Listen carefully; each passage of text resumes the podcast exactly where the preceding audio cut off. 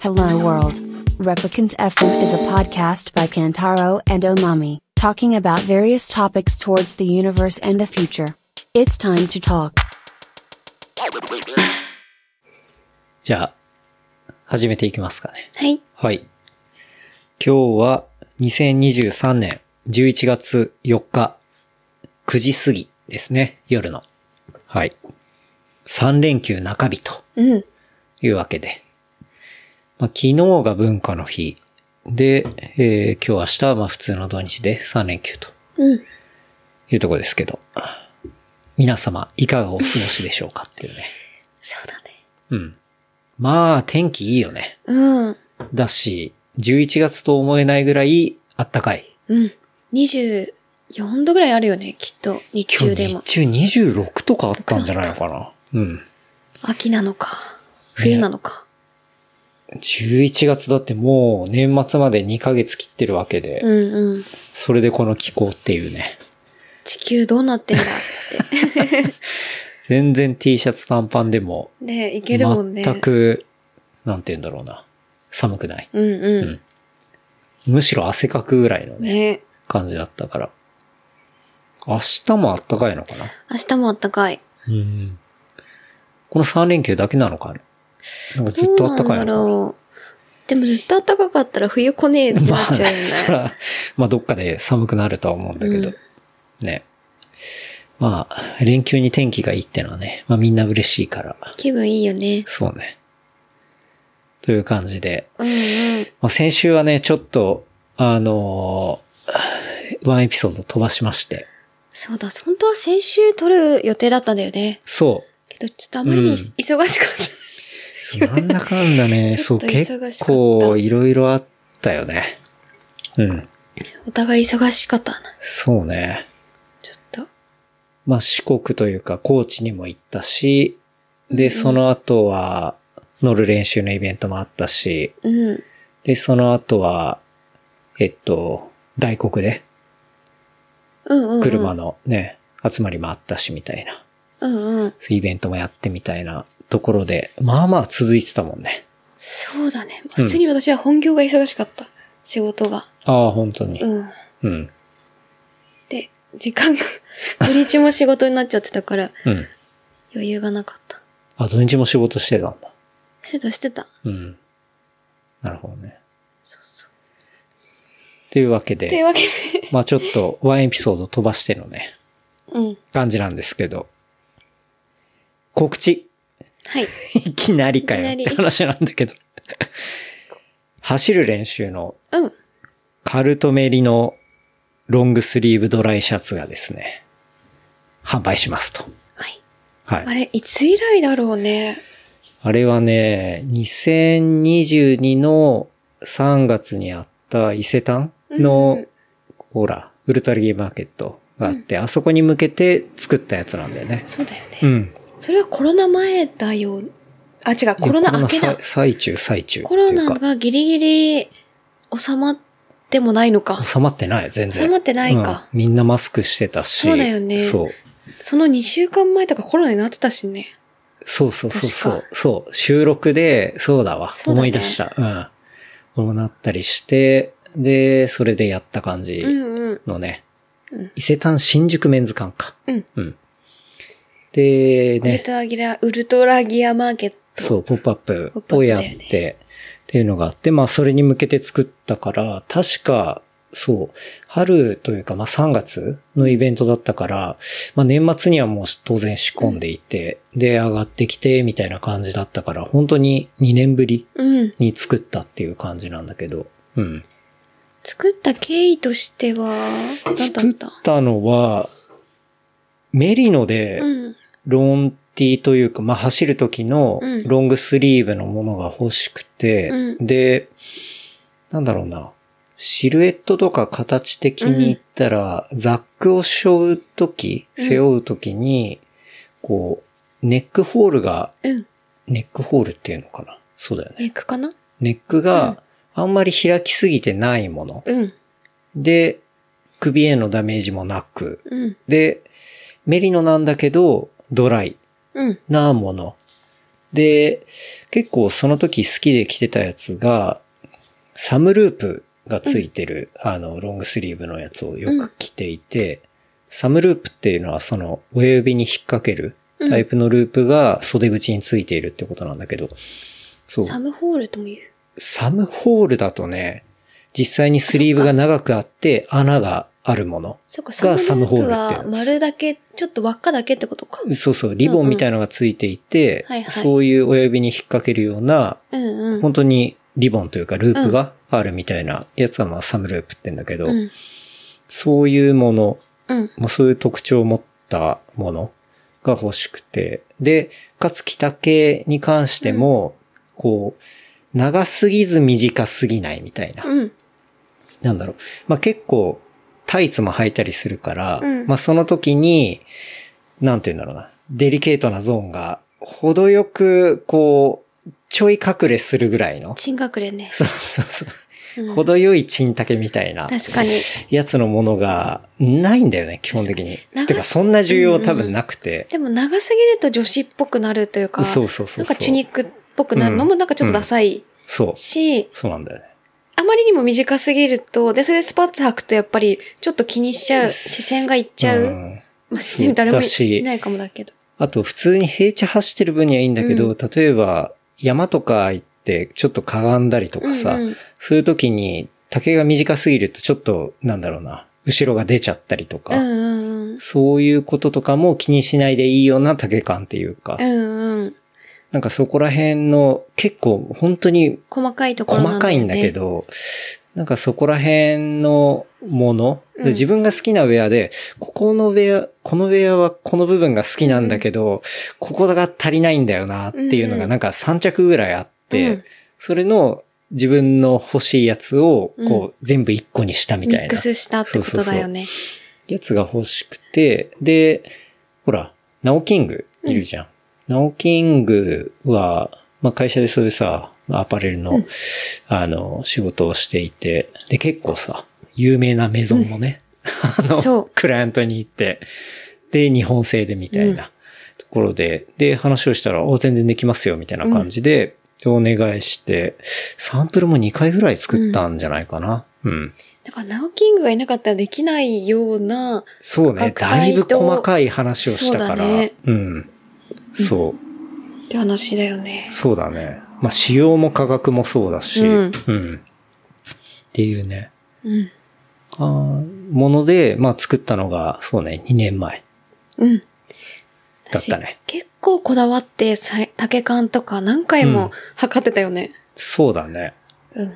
うん。最初サンプルできてきた時とかは結構首が詰まってて、これだと多分長時間走るのちょっとしんどいかなってんで、本当に首周りとかも超微妙なの、なんか。うんうん。 5ミリとかさ、そういう次元だから、なんかそれで調整して、そうそう、結構ね、納得がいくものができて、うん。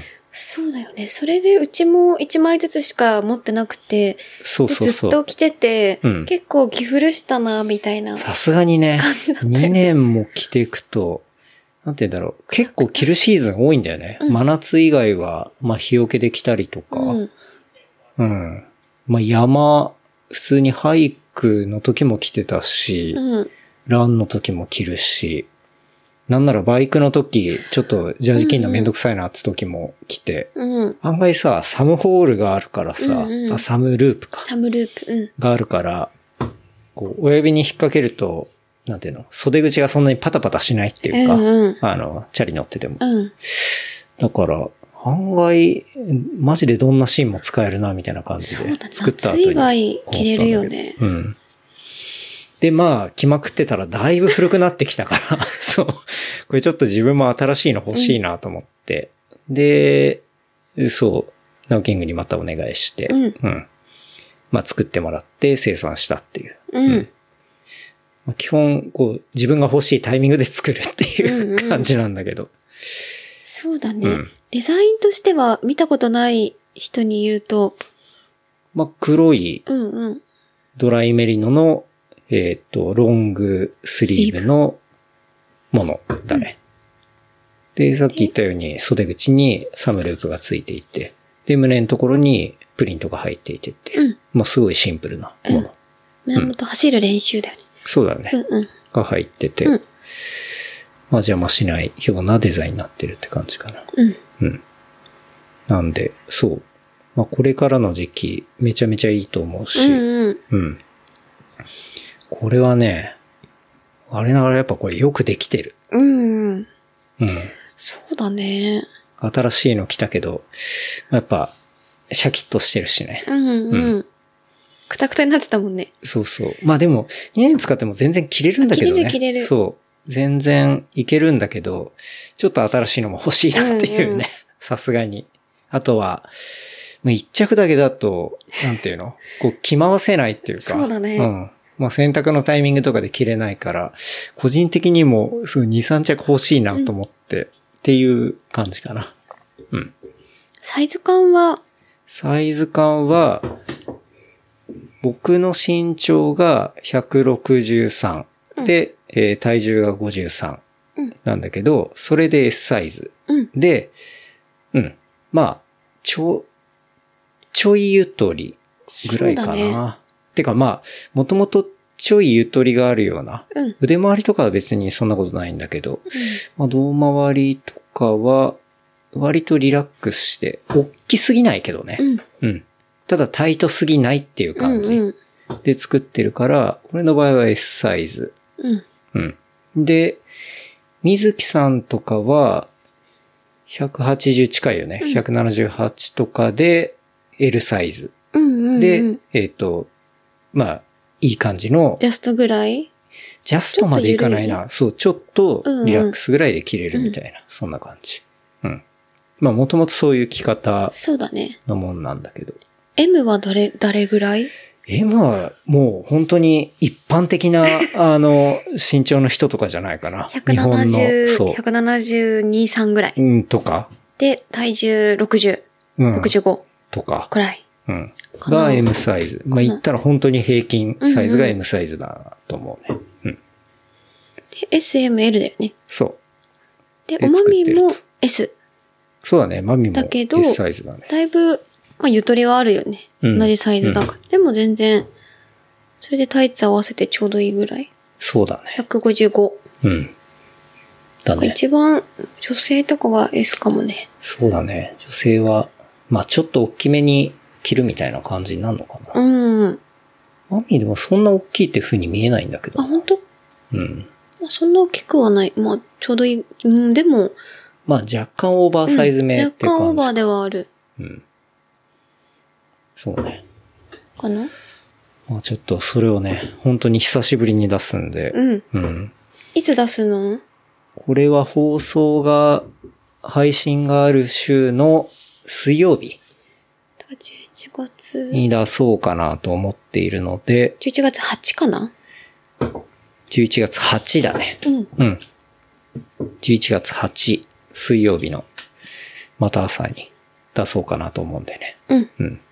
よろしければと。はいい。う感じで。まあ、ちなみにこれ、価格もね、据え置きで、9800円でね、うん。出そうと思うんで。これ、もうね、あの、ナオキングにもこれ言われてるけど、もう、あの、次回この値段無理なんでっていう、うんうんうんはい、ところなので、まあ、さすがにね、そう、いろいろ聞いたけど、やっぱ、まあ、ウールも値段上がってるし、そういう染めの原料の値段も上がってる。で、輸送費も上がってる。で、まあ、プリントも全部上がってるみたいな。そうだよね。うんこの2年で、そう。だいぶ相当変わったっぽい。だいっぽいよね。で、まあ、完全に、あの、ナオキングのご好意で、あ のそう。2年前作った時とお値段据え置きだから、これは結構、うんそうだよねなんならう伊勢丹の時より安いもよねう無理だなと思うそうだね。伊勢丹の時は1万ちょっと超えてたから、うんうんそう。まあ、それでね、まあ、うんこの値段にできるっていうのも、まあ、完全、奇跡そういう関係があるからっていう感じなんです けど、うん。まあでもね、そう、せっかくだから、いろんな人に手取ってもらいたいし、うん、と思っていて、はい。うん。っていう感じかな。なんで、まあ、そう、この値段できるのはもう完全に最後っすね。うん。いやー、値段上がってるしね、いろんなもんのね。上がってるよ、うん。マジ上がってる。そう。なんで、うんまあ、このチャンスをね、逃さずにとそうだね。いう感じかな。うん次作るとしてももう1万超えてるかもいしやれない、し。余裕で超えると思う。本当に。だっ音声て、だし。単なるカット層でもないからね。うん。あの、ちゃんとループつけたりとかさ、プリントもしてるし。うん。でも相場はロングのカット層って1万超えて1号とかもあるよね。で全然あるよ。メリノメリノコンで全然ある。で、日本製じゃないとかも多いもんね。うん。うん。そう。そういう感じでね。ねあの、はい。奇跡のプロダクトになってるんで、はい。ぜひというところですけど。まあ最近ね、朝ランが気持ちよくて、うんうんううん。わ、ん。割と早起きするのにちょっとハマっていて。かる。私も早起きしてる。そうだね。最近5、6時に起きるもんね。 5時はほんと起きてないけど、 6時ちょい過ぎ6時過ぎぐらいかな。うんううん。起きてるね。うん。まあこれがだんだん冬になって寒くなっていくと多分無理になっていくと思うかもしんないんだけ ど、かなまあ今の時期は、そう、まあ特に気持ちいいし、うんうん。うん。まあ朝の日差しも最高だし、っうん。ていうね。ここで、まあ、いつも大体隅田が走るだけなんだけどさ、うん楽しんでますね。はい。うん。なんでね、まあそんな朝ランにも最適だと思うんで、うん。うん。ぜひというとこですけど。お知らせで言ったらね、うんうん。あの、この番組、うん。レプリカント FM、はい。 YouTube でも聞けるようになりました。あ、本当うん。YouTube でも聞けます。ゆあれは正確には YouTube Music なのかなでも、普通に YouTube で検索して、あの、もう出てきます。レプリカント FM で。あ、検って索すこるとは YouTube ミュージックかなミュージックのフォーマットなのか、俺もちょっとアンアップしといてなんだよって話なんだけどえ、あんまり登詳録ししたくのはわかってないんだよな。登録はどうやってしたの普通に登録は YouTube がポッドキャストに対応したのね。あ、はいではいはい。ポッドキャストのシステムって、一番メインはサウンドクラウドからうんうん RSS っていうさ、うん昔のあのブログみたいな感じで、はいはい。その更新があったら、そのシステムをどっかに登録しとけば、ちゃんとうんうん通知が来るみたいなさ。まあそういうものが RSS っていうシステムであったりするんだけど、それを、それを Apple のポッドキャストだったり、うんうん Spotify だったり、うん。 Google ポッドキャストとか、いや Amazon Music とか、うんそういうサービスに、その URL を登録しておくと、もう自動的にそのプラットフォームに新しいエピソードが出たら、あの、アップされていくっていうか、はいはいまあ、。そういうシステムになってるんだけど、うん。あの、それに YouTube も対応したんだよね。はいはいはい。だから、YouTube にその RSS の、えっと、アドレスっていうのを入れておくと、うん。もう自動的に今回また新しいエピソードを出したら、音声とそのアイコンっていうのを YouTube 側で、えーガッチャンコしてくれて、はいはえい。ー動画として上げてくれるみたいな。なるほで、ど。はタイトルとかももう、あの、その情報に入ってるからさ、いはい。そう、自動的に上げてくれるやっっていう。てくれる。そういうのに、10月のね、うん半ば頃に対応したのかな。ええー。あ、でもあるかも。YouTube でポッドキャストうん。上がってるの、なんか見たことあるわ。そうそうそうそうんうん。多分最近、まあ普通のポッドキャストの番組だったら、そう、大体そういうとこに上げていて、で、俺もなんかその情報を見てうん。上げたんだけどさ、なんせさ、もう200、何エピソードだ ?250 ぐらいあんのか、はいはいエピソードがあるじゃないうん。この番組は。うん。だから、さすがにさ、URL1 個 RSS のポコってやって、全部は一気に上がんなくてさ、あの、はいはい。ちょっと1日の上限を今、あの、コントロールしてますみたいな感じであこーう出てそうなさ、んだ。なんだかんだね、登録してから全エピソードちゃんと YouTube に上がるまで3日かかったね。あ、え、てか、昔のやつもそう、全やっ部上がてった。くれんだ。うんあ、そうなんだ。そうだ RSS の情報の中には過去のエピソードも入ってるからさ。はいはいはい。そう。それで、全部古いのから、うん。今、上げてくれて、うんうんそう、なってるんだけど。あの Google で3日かかるってやばいよね。やば いね。いや、でもそらそうだよね。しかも、一個に、一個あたり3時間といいそういいか話してるのに1時間半とかさ。あって、それが280とかね、そんぐらいあるからさ。そりゃそうだわ。うん。え、でも、YouTube から聞く人ってどういう、そうなんだろうね。知らない。だっいてや、だって俺も上げたばっかだからそさ、うだよね一応なんか、その YouTube でどういう属性が見てるとかあるんだけど、まあ別に何も告知もしてないしう、んうん。しかも、ね、今普通に聞けてるんであればさ、あえて YouTube で聞く必要とか別にないじゃん。ないよね。うんだから、あんまり大々的に言う必要もソーシャルとかでさ、うだよないし。うん。まあ、ただ、たまたま YouTube で見つけた人が聞いて、ああ。あの、なんか掘ってくれたりして、まあ他にもっと聞きやすいアプリとかうんうんうんで聞いたらまあいいんじゃないかなと思うぐらいのレベルでやってるからさ。間口は広いだけ広い方がいいもんね。別に YouTuber になりましたみたいなそういう話じゃないからさ。うんしかも音声だと収益化にならないでしょ。別なにやろらうと思ってもないんじゃないうん。うん。多分。だと思う。そう。単純に、その聞ける、えっ、プラッと、トフォームがオーディエンス側の選択肢を、が一個増えましたよっていうだけの話で。そううんだね。そう。でも、それをさ、あの、頑張って一個一個じゃあ動画を自分で作ってアップロードしてだと、うんその YouTube に広げることに対する労力が、まあまあかかっちゃうじゃん。編集した後にまた動画も作ってとかさ、うん。絶対無理だから。だから、その RSS で自動的にやってくれるっていうのは、これはいいことだと思っいて。や、いいことだね。で、そう、だから、ポッドキャストもちょっと増えてんじゃないかな。うんうんうん YouTube に、うん。コンテンツとして。うっんうん。ていうんで、まあ、この番組も登録して、うん。あの、聞くことができるようになりましたっていう感じかな。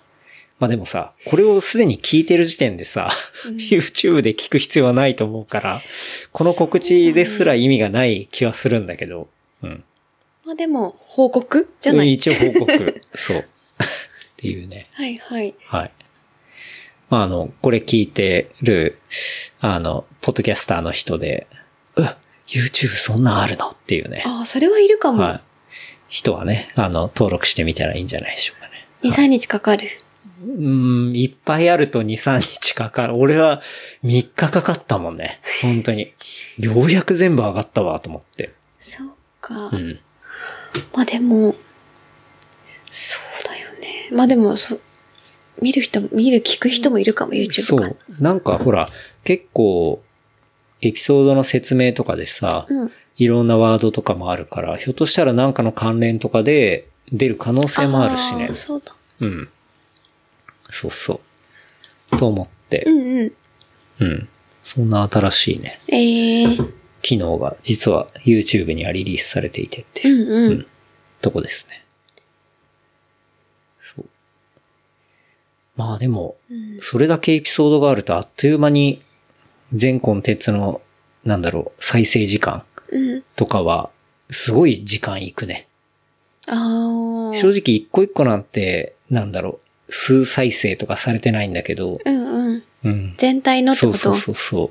なんかそういうのを見れて面白いけどね。確かに。うんそれ、YouTube 以外だとなかなか、どれでうんどの、どこでどう、どのぐらい聞かれたかっていうのってわかんない。そうだね。なかなかわかりづらいけ特ど性とか。うん。そうね。まあでも多分それは YouTube は YouTube なりの属性があったりするんだと思うんだけど。うんうん。という感じなんで。うん。まあちょっとね、そんな新しいこともやってますと。いうとこですが、はい。最近だとね、あの、ちょっとエピソードでも話したかもしれないですけど、うん高知にね、そうだね。行ってきましたと。うんう。うんん。 1ヶ月ぐらい前、3週間前ぐらいかな。 3週間前かな。うん。うん。まあ、これは、すくも満腹グラベルライドっはい。ていうね。えっと、高知県のすくも市。うん。日本、日本からじゃないや東京かな東京から一番アクセスがね、しづらいというか、うん。なんか最も移動で時間がかかるっていうふうに言われてる、言われてる場所ね。高知の四国の最南端かな。そうだね。うんの場所で、えー、グラベルライドイベントがあって、うん。行ってきましたね。はい。はい。遠かったね。遠かったね 遠いわって話なんだけど。そうんまあ、羽田から飛行機乗って、うん。高知の龍馬空龍馬港だ空っけ港に降りて、で、そこから車で3時間ぐらぐい。らいかな。かなだい2時間半って言われて時は間いる半けぐらいどか、。まあなんだかんだ、まあ休憩したりなんだりで。そうだね、渋滞とかあったらうん3時間はかかるかな。そうね。まあそれぐらいかかってう、ん。行ってきましたね。ねまあでも良かったっすね。えよかった。うん。すごく。そうだね。まあ、なんていうか、ライドももちろん楽しいんだけど、その周りでね、出てくる、まあ、満腹ライドっていうぐらいなんで、うんうん現地の美味しいものをね、うん。食こう、各エイドでべたりね。食べさせてもらって、あと、ライドで言うと雨だったもんね。雨だったね。なんかその、行ったのが2泊3日で行ったじゃん。で、1日目はしっかり晴れてて、そで、2日目がそのライドの日だったんだけど、うんまあ雨降ってたねう。。そう、ピンポイントで雨だったんだよね。そう。だね。そうん。う。で、3日目は普通に晴れて。うん。そう、なんか雨のライドって、ニセコグラベルの時に、そうねすごい、め春のね。春のニセコグラベルの時に、うんあまりにも悪天候で、のグラベルを体験して、はい。寒くてね。そう、低体温症になりかねないぐらいの寒さとうん雨で、そう、あんまりポジティブな印象がないというか、うん。だったんだけど、まあそれでも楽しかったとそいううか。だね。なんか、雨でも、そこまでまあ寒くなかったっていうのもあるのか、まあニセコで体勢がついてたっていうか、 鍛えられてたっていうのもあるのか、まあどっちかわかんないんだけど、うん。まあ、それでも全然、なんだろうな、エイドにいる人たちとか、あとまあうん雰囲気とかそうだねが。すごい良くて、うん。うん。まあ実際出てくる食べ物も美味しかったよね。うん、美味しかった。美味しかったし、なんかライド中も雨そんなに気にならない。うんうん、うん。まあ雨は降ってたんだけど、はい。そんな気にならないような、うん。なんだろう、グラベルだったのかな雰囲気というか。っそうだね。ていうのもあってね。うん。いやご飯もすごかったな。そライドの前から出てきたもんな。う。うん。ライドの前から出てきて、最中も食べて、終わってからも食べてみたいなね。マジ満腹だよ、なんつってね。うん。完全に消費より、こう、摂取の方が ね、っていうね、うん。感じだったけど。ね。まあ、現地の美味しいものをいただいて。ね。うん。そう、なんか自然も、高知の、まあ、高知自体行くの初めてだったじゃないそうだね。うん。自然も、ね、なんかすごい表情豊かで良かったし。よかったね。まあ、ここら辺のね、コーチの話はね、あの、大まみさんが、うん。ラルートっていうね、うん。自転車の、まあ、メディアだね。うん。うん。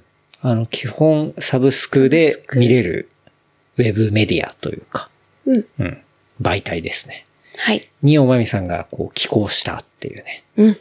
執筆したので、そまあ、細かいところはちょっとそっちを見てもらってみたいなところはありますけどね。う。ね。うん。どうだったの結構な文字数書いたよね。そう、結構。あれ1万字ぐらい書いたんじゃない1万2千、3千ぐらいは多分1万2000書いたんだ出と思う。書いたね。書いた、それあを、あそうそう、仕事終わってから、せっせと書いた りして。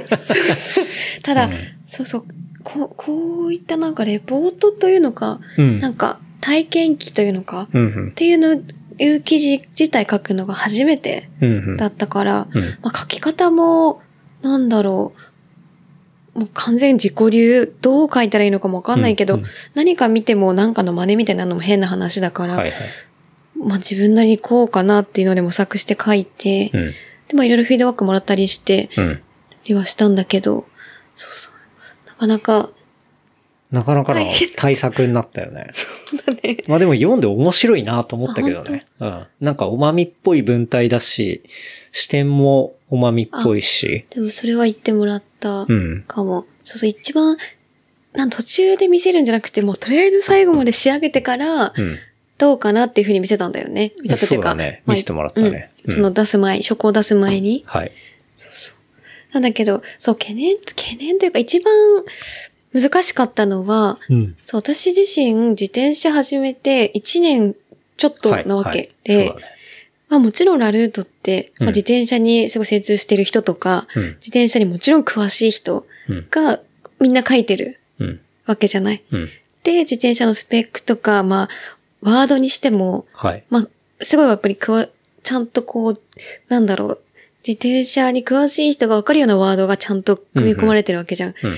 でもなんか、おまみ、一、一年ぐらいのおまみにとっては、もう、 そういう専門用語知らねえわって話そうだよ全ね然知らない のさ。知らないし、あと表現のバリエーションも、うん。他の自分が得意な分野、まあ、はいファはいッションとかだったりとか、まあ別のものに関しては何年もやったりしてるから、はいはいそのワードが蓄積されてるから、うんまあスムーズに出てくるっていうのはあるんだけど、その、なんだろう、蓄積自体もないから、うん。その自転車のワードに関してうんうはん。私そんな風に考えて乗って、乗ってもいなかったから、うん。そこをでも、なんだろう。まあ、調べて自転車のの詳しい人がわかるような単語を並べても意味、やっぱりそれを並べたところでみたいなうん。ところもあったから、そう、まあ、自分なりの表現になってた。な、ならざるを得逆ない。に新鮮なんじゃないかなと思ったけどね。あ本当うんなんか、そういう媒体とかだと、こう、言われる言い回しだとか表現方法とかって、あーなんかやっぱ、ある程度決まってくる気がするから、うんうんまあ、逆に新鮮で俺は面白いんじゃないのかなと思ったけどね。うん。そうそう。ねそう。渾身の1万2000字。かな。で、まあ、写真はね、あの、僕撮ったりして、いや、本当はね、あの、ちゃんとうんしたカメラで、こうね、そのあ、そうイだねベント中も撮りたかったんだけど、まあ、なんせ、雨がすごかったんで、 そう、でも直前まで、うん、まあ、その、ちゃんとしたライカで、うん、ライドする時も、ライカを持ってうん走るっていうのが、もう走りたかったけど、うん。まあ、大雨で、さすがにこれぶっ壊れるわっていうねで、も直前まで悩んだよね。悩んでたそ。れでも持つか、持たないかっていうこと。け、ど、ほら、あの、つむりくんとかもさ、あの、ね、よくカメラ下げそうてねライドしてるけど、つむりくんもう今日は持たないっすね、みたいな話してたから。言ってたいや、これは俺もやめとこうと思って。うん。そうそう。っていうね。 iPhone で、そうだね。最新 iPhone で。 iPhone とか、はい。まあ、動画の切り抜きとかで、なんとかやってって感じだね。うん思いのほか、横区形を欲しがられたっていうね。それめちゃめちゃっフていィうかードバックされてたよ。そうだよ。メールで横って言われてんのそに。うてかさ、横で撮る習慣ってもうなくないそうだね。あとは、特にそうだね iPhone とかで。だから、ライカとかだったら、全然横で、その撮、るまあ、ああいうちゃんとしたカメラであれそうだばね、横で撮るのはまあ、結構普通だったりするんだけど、その iPhone で、そういえうば、ん。もう無意識で、ほぼ縦で撮ってたもんね。う。うんんそうだね。で、媒体的には横が欲しかったっていうね。そうだね。でも、どこの、もう申し訳ないと思って。そうだね。うんでも基本横の、そうだよね。基本横かもね。でも、そういうふうに、プラットフォーム的にはそうね、ほとんど、多う分。ん。っていうことなんだな。うん、かも。でも結構、どうなんだろう。記事とかだと、縦の方が見やすいんじゃないのかな。でもスマホだとさ、スマホ用のうん。サイジングとかでうんできるけど、パソコン、PC か。うん PC にすると、どうしても余白になるじゃん。PC 自体うんまあね縦ではないから。まあね、まあ PC はそうね。てかまあ PC でどれだけ見んだって話。まあでも、それはいやー媒体によるか。夜か、夜と思う。そうね、客層によるうね。ん。うん。客層が若い子が多いと、もちろんスマホだけど、うん。そうじゃないっていうか、まそうね、あ、まそあうちだ、ょっと幅年広い齢でだ年とそうかも、ね、代でいくと、うん。確かに。 PC もあるし、あと、めちゃめちゃ文字数が多いものだとう、ん。あ、ス PC クに、ロそうだね、ーよるルとの思回う数が増えちゃうっていうのもあるんだ。うん。確かに。とか、っそうね。ていうこともあるかも。うん。そうそう。まあそんなね、うん。こともありましたけど。そうあでもやってみて、めちゃめちゃ勉強になった。うん勉強になったというか、いいね。うんそう、。大大変というか、そうそう、大変だけど、楽しかった。でもマミ結構文章面白いからね。面白い文を書くから、うん。なんか、いいんじゃないかなと思ったけどね。とうんでまた自。転車の難しかったわ。もうグラベルハイしか思いつかなくて最初に。グラベルに、グラベル、自転車のワード、グラベルとライドぐらいしかわかんないけど、みたいなくテンションからさ、うん。そうそう。まあね、そういうのを伝える語彙とか、難しいねまあそういうメディアとかずっと読んでたりしたらあれかもしんないけどね。そうだねそんな見ないしね。うん。っていう感じ、だねっていうそうね。なんでまあそこら辺の話っていうのはそう、ラルートにね、乗ってくるんでというん。う感じでね。そうだね、イベントのこととうんか、そう。だかねら、スクモーグラベルマンプクライドの後は、こう移動して、ね、四国カルストうん、っていう場所があって、まあそこをちょろっとライドして、で、トレラーもやってみたいなうんうんことを翌日はね、ちょっと楽しんで。うん。まあその、ここら辺も書いてるんですけどね。そう。でもまあざっ、記事としてはざっくりうん。だったけど、そう、コーチ自体もはさっき言ったけど初めてだったから、うんうん。そう、どこに行こうかってね、うん。話したで時に、ね。そう、四国カルストは、その高知に行くんですって話を、そのキャニオンのさ、ユッキーさんに話したら、もし時間あったら四国カルストぜひ、みたいな、うんうん。いいっすよ、みたいな感じで言われたから、なんかすごい調べたら、めちゃくちゃ絶景でさ、うん。なんかこれはちょっと行きたいなと思って、日本のスイスって呼ばれてる、ね。言われてる。ね。日本のスイス、ね。スイスうん。カルスト自体が、す日本三大カルストか。そうだよね。あるみたいだね。三つあってうん。えっと、山口と、うん。どっかと、うんあと、四国。四国、うなんん。だってね。高知と愛媛のなんかちょうど境目みたいなとこなんだよね。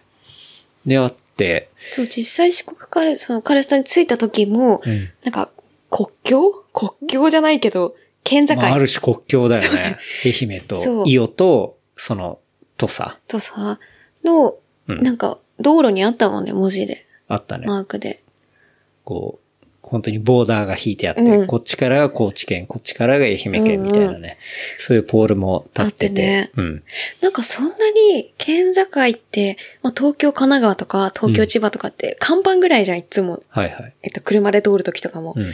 なんかそんなに県境主張 する県はじ、県同士初めて見たわって思った。うんまあ、歴史的なもんもあるんじゃないうん。そこも。そう。まあ結構、まあ四国カルスと高知というか、うんまあ高いところにあって、あれ大体1400メーターぐらいなのかな。うん。で、まあそのカルストっていうね、まあ特殊な、あの地形が、うん。こう広がっているエリアがあって、うん。で、そこの道っていうのが本当一本道になってて、うんもう、バーンと視界が開けて、うん。なんか遮るものがここはここは絶景だなっていうね、ところを走れるっていうね。そうだよね。うんそう。何も、なんだろう、こんなに開けて、うん。すなんかす空と、なんか山もないんだよね。一番高いまあかまあら。下の方にそうね、うんうんあるみたいな感じだけど、向こう側とか。そうだよね。で、牛もいたりしてね。そう。うん。放牧牛さもれからがてれて。、飼われてて。うん。で、結構まあ自転車だけじゃなくてツーリングで来たりとか、バイクの人もいたし、車の人もいたし、キャンプしてる人もいたもんね。そうだね、キャンプ場とかも一部分はあって、うんまあとにかく景色が良くて、うん。なんか本当にまあ天狗高原の駐車場に止めて、うんで、そっからまあちょろっと自転車乗って、まあ引き返してきて、うんっていうぐらいしかまあ乗ってないんだけど、でもサイクリストは下から上がってくるんでしょう。上がってくるらしいね。あれ、まあまあ辛いと思うけどね。そう。だからずっと。車でも辛かったもん。 そうだね。だから、だから高 知のくねくねくねくね。そう。だから高知の地形上なのか、なんか、なんだろう、道がほとんど、めちゃめちゃくねくね多くなかった。まあそれは登るからさ、ストレートに上がれないから、いろは坂みたいな感じのさ、うんうんくねくねだったんだけど、ワインディングってやつだね。うん。でもライドの時もだったし、うん。トレラーもだし、うんなんか全部がくねくねし てたイメージだったな。そうか。うん。まあそうね。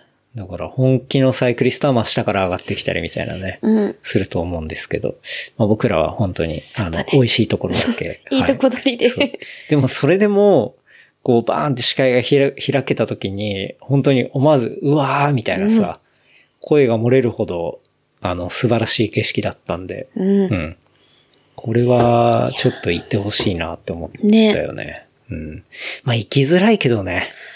そうだ、でもカルストから空港は90分とかじゃないかな。うん。ただ、ただ、後ま半あまあ、うん。後半30分はずっと、そうね。めちゃ山道めちゃだよ山ね道だし、うん。だいぶ細かったりもするし、そう。っていうのがあるんで。うんうん。まあでもすごいおすすめだし、まあその後ちょろっと行って、トレランもやりたくなったんだよね。そうそう。うん。で、そうだね。本当は違うところでトレランする予定だったけど、うん。もう、あの、四万十川の源流のとこ ろね。なんかあの、龍馬脱う藩んトレールランみたいな、なんかそういう大会があって、そこの一部分になってるのが、その、かの有名な四万十川うん。の源流ポイントのあたりにトレイルがあって、うんでね、そこをちょろっと走ろうみたいな話をしてたんだよね、本当はそうね。そう。うん。けど、その時、えっと、軽水途中雨が降ってきて、うん。で、車に避難して、はい。そ。そううちょっと寒いな、なんつってうんうねん。そうそう。で、その前に行ったカフェで、うん。偶然なんか模型みたいなそうだものね。があって、で、そこに、えっと、天狗高原うん。とか、黒滝山うん。とかが、この地図かな地図があって、で、ここでもトレランできるんじゃないかっていうふうに。そうだよね。話をしてねなんか見たら、本当に、尾根沿いみたいな感じでそうそうループできて、で、地図で調べたら、あれこれループ回ったらちょうど10キロぐらいうんで、うあの、駐車場起点にん。回れて、うん。ね。これは今、ちょっと肌寒いし、うん体温めるためにも、うんトレランいいんじゃねえか、みたいなね。まあ当然、そういうアイテム持ってたから。うん。で、走ってみたっていうね。そう、ジャージのままでね、そうね。靴だけ履靴きはあっ替えたからて。。うん。ね、あれも良かったよね。よかった。そう。まあカルストの、まあ有名なホテルがあるところが天狗高原の駐車場なんですけど、まあそこから、えっと、黒滝山の方に、えー行って、行ってね。で、えー戻ってくるっていう。まあ、ループで戻ってくるって感じかな。そうだね。最後2キロぐらい、なんか森林セラピーロードみたいな、あそうだね怪しいロード通ってるセラピーロードね。ね。あったね。あそこ、すごい良かったね。よかったよかうっんた。だいたい7キロ、8ぐらいか。それぐらいかな。あっちでそう、10キロいかないぐらいだったか。獲得も300、400だと思う。うん。ほとんど走れたもんね。そうだね。そうそう。あんま激しくなくて。うん。でもまあ、1400メートル台で、その四国カルストだと一番高いところなんだよね。うん。そう。そう。だから、まあ、ライドも、ランもできる人だったら、うんカルスト行って、そう、ちょっと美味しいところ走って、カフェ行って、で、コーヒ今ー飲ん度、でねうん。ランの格好して、うん。あの、 山走るっていううんこともできるなと思ったけどね。そうだよね。うんまあ走れなくてもハイクでゆっくり歩くでもね、まあ確かに確かに。全然3時間とかかな、くらいで行けるし。うん。走っても1時間、ちょっとだったよね。1時間半、そうだね。くそらいかれぐらいだったね。うん。そうう。ん。だし、そこ自体も、その龍馬脱藩トレイルの一部だったりしてあ、そうだね、ね。コースが。うん。あの、コーステープが、その翌週に確かあったのかな。そう。だから、テープとかもあったもんね。うん。うん四国の道、い四国の、そのトレイル、うんなんか走っ、ライドもそうだったけど、なんかランでもあんまり関東で見ないなっていうようなうん。雰囲気だったけああ、ど。確かに。雰囲気はね、ね。いい雰囲気だった。うん。うん。。ちょっと怪しいような感じの、いい感じのねまあ、ガスてたっていうのはあるけど、 ね、あの、序盤。あ、そうだね。でも後半晴れてきて、ねめちゃめちゃ気持ちよかったけど。うん。そうね。ね。っていう、まあ、結構満喫したね。うん。うん。四国良かったね。高知ね。高知ね。うんあ四国、まあ、愛媛もちょっと挟んだけど、県境に。まあ、すくもも、そう、本当に、たどり着いた感と、あとはやっぱ、うんそうね、まあ、さっきも言ったご飯美味しかったし、人も面白かったし、うん。うん。いいとこだったよね。いいとこだった。うん。で、まあやっぱ、カルストっていうさ、そういううんアクティビティの聖地みたいなところもあって、絶景見れて。うん。で、今度、空港のね、近く戻ってきたら、美味しいビールもあってっていうね。でね、まあ、そのビールの詳細もね、その記事に書いてあるでしょ。ね そうそう。ね。そう。面白い人が、ね、クラフトビールのね、うんやってて。作っててね。うん。だから、総評して、コーチ良かったって話だよね。うん。うん。よよかったですね。かった。また行きたいけどね。行きたい。うん。そうなんか、ライドで言ったら、うん。ヘルメットを新しくしたじゃん。うんうん。このポックのさ、はいはい。 ヘルメットを新しくしたけど、俺これ新しくしてから、今まで若干ヘルメット合ってなかったんだなって思ったよ ね。それマミもだよ。あ、本当にうん。でかかったんだもん。マミの場合はでかかったんだ。そう、めちゃめちゃでかくてずっと、なんかブカブカ言うなと思ってたの。うん。で、なんかヘルメットってまあこういうもんかなって初めてだったから、うん結構ブカブカして、なんか結構隙間とかあるなって感じだったんだけど、うんうんまあそれって本来良くないんだよね、きうっと。ん俺の場合は、結構長く走ってたりすると、こめかみがちょっと痛くなってくるってのが本、当に、結構あって、で、ほらほら、昔、剣道やってたじゃない、うんうんで、剣道で面締めるじゃうん。ん。はい。で、すあれも長時間稽古してると、まあまあ頭痛くなったりとかもすんのね。あ、それは合ってない、フィットしてないって合ことってないっていうかね、。あれはまあ紐で結ぶから、まああーもともとそういうもんなんだけど、うんで、割と俺その頭痛いことに対する耐性があって、はいはい。慣れてるから、あーまあヘルメットもこんなもんかなと思ってたんだけど、こんなもん。そそううだね。ちゃんとフィッティング、うんうんあの、自分に合うやつを試して新しくしたら、全然そんな痛くなんないなってでもそれ、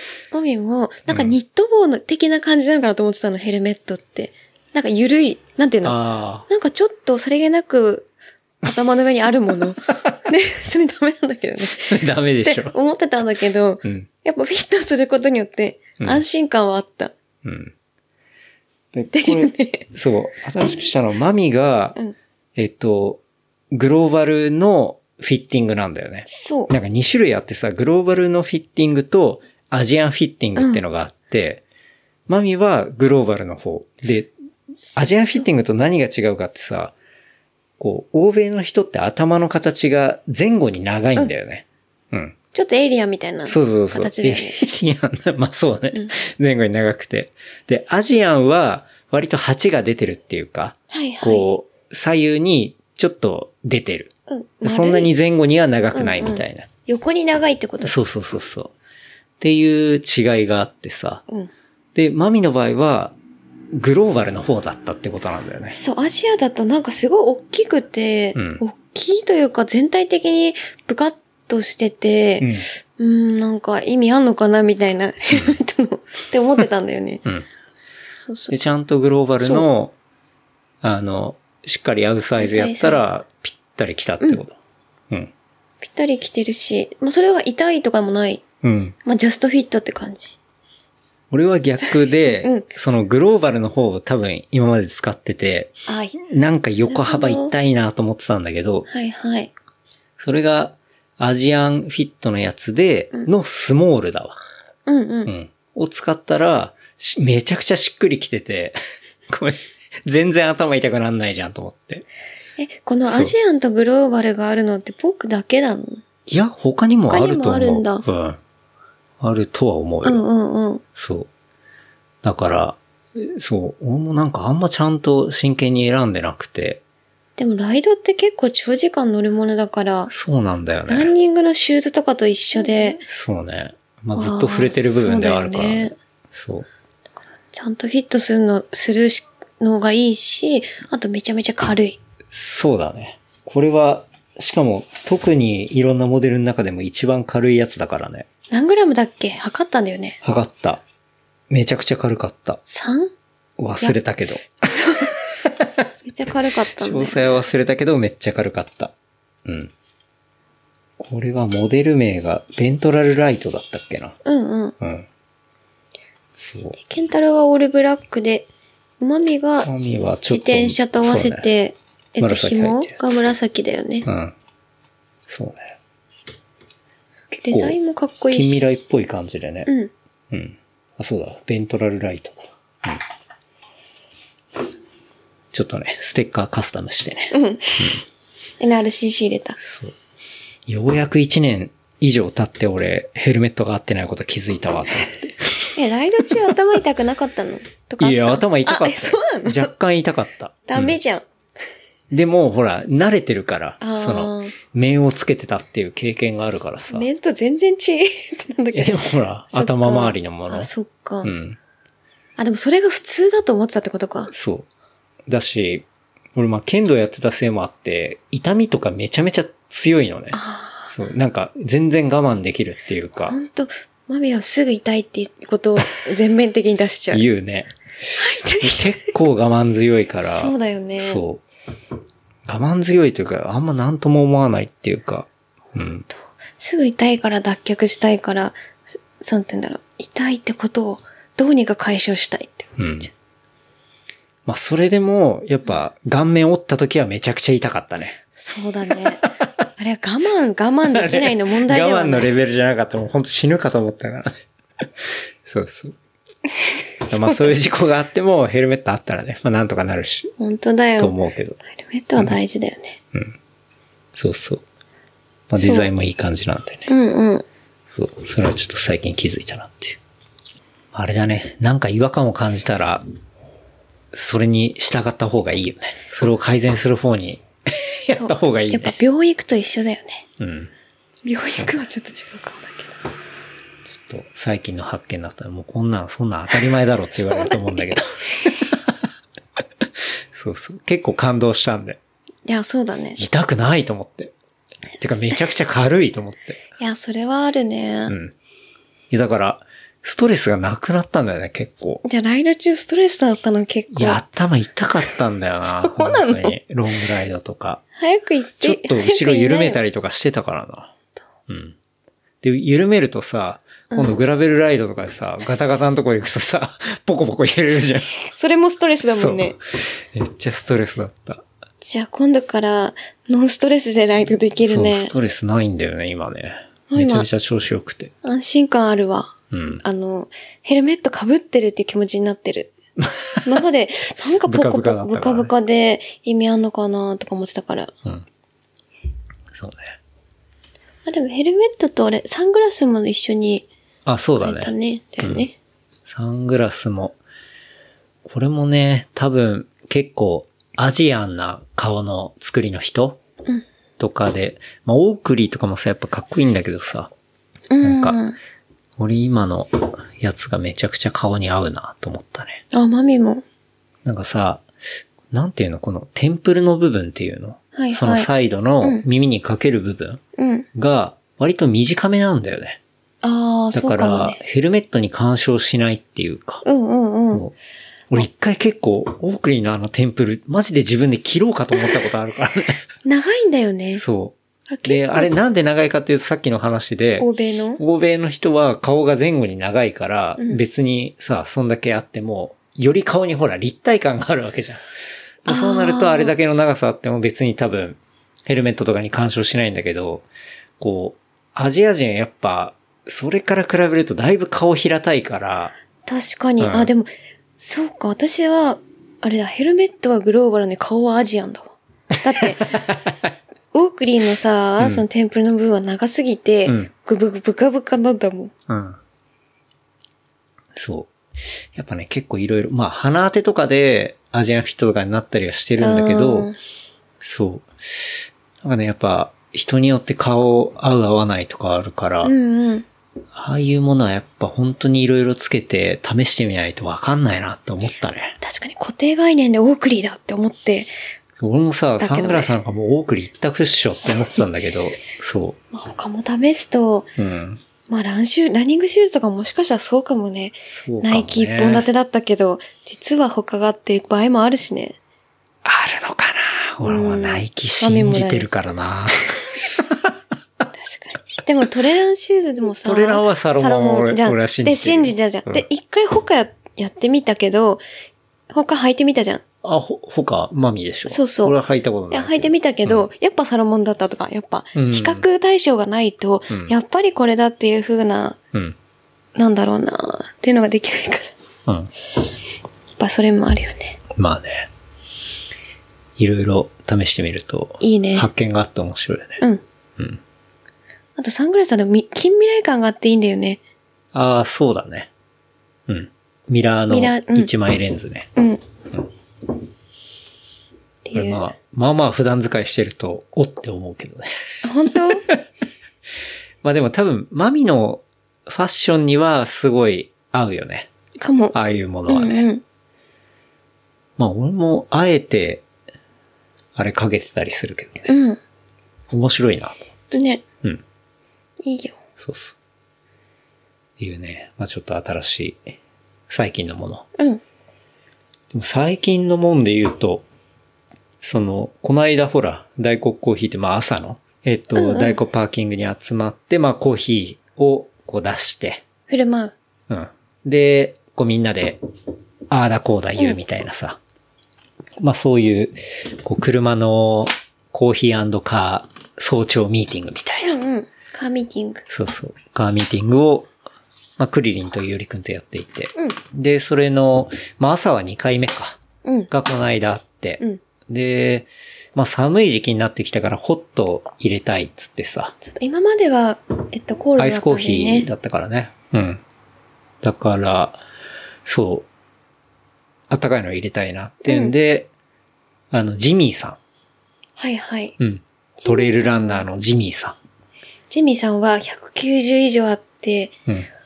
うん。マミの2倍ぐらいあるんだよね、身長2倍ね。下手したら3倍ぐらいあるかもしれ3な倍ぐらいあいる。体感3倍あるかもしれない。うん。そう。で、まあ、そう、いろいろ相談してもらったら、ちょっと、あの、白カっていう、まあ、メーカーのカフェ箱プロうんっていうのを、ちょっとまあ、あの、貸していただいて、うん。そう。あれをね、実際、大黒の現場に持ってって、うん。ちょっとコーヒー入れたりしてね。やってみたけどね。初めて全自動のあのコーヒー入れるものっうん。ていうのを体験したけど。そうだ、だって今までは、あれだよ。自分で、うん。家だとね、うん。家でも、自まあ分で、ね、エアロプレスでエアロプレスで入れてた。うん。から家自体でも初めてだもんね。そうだね。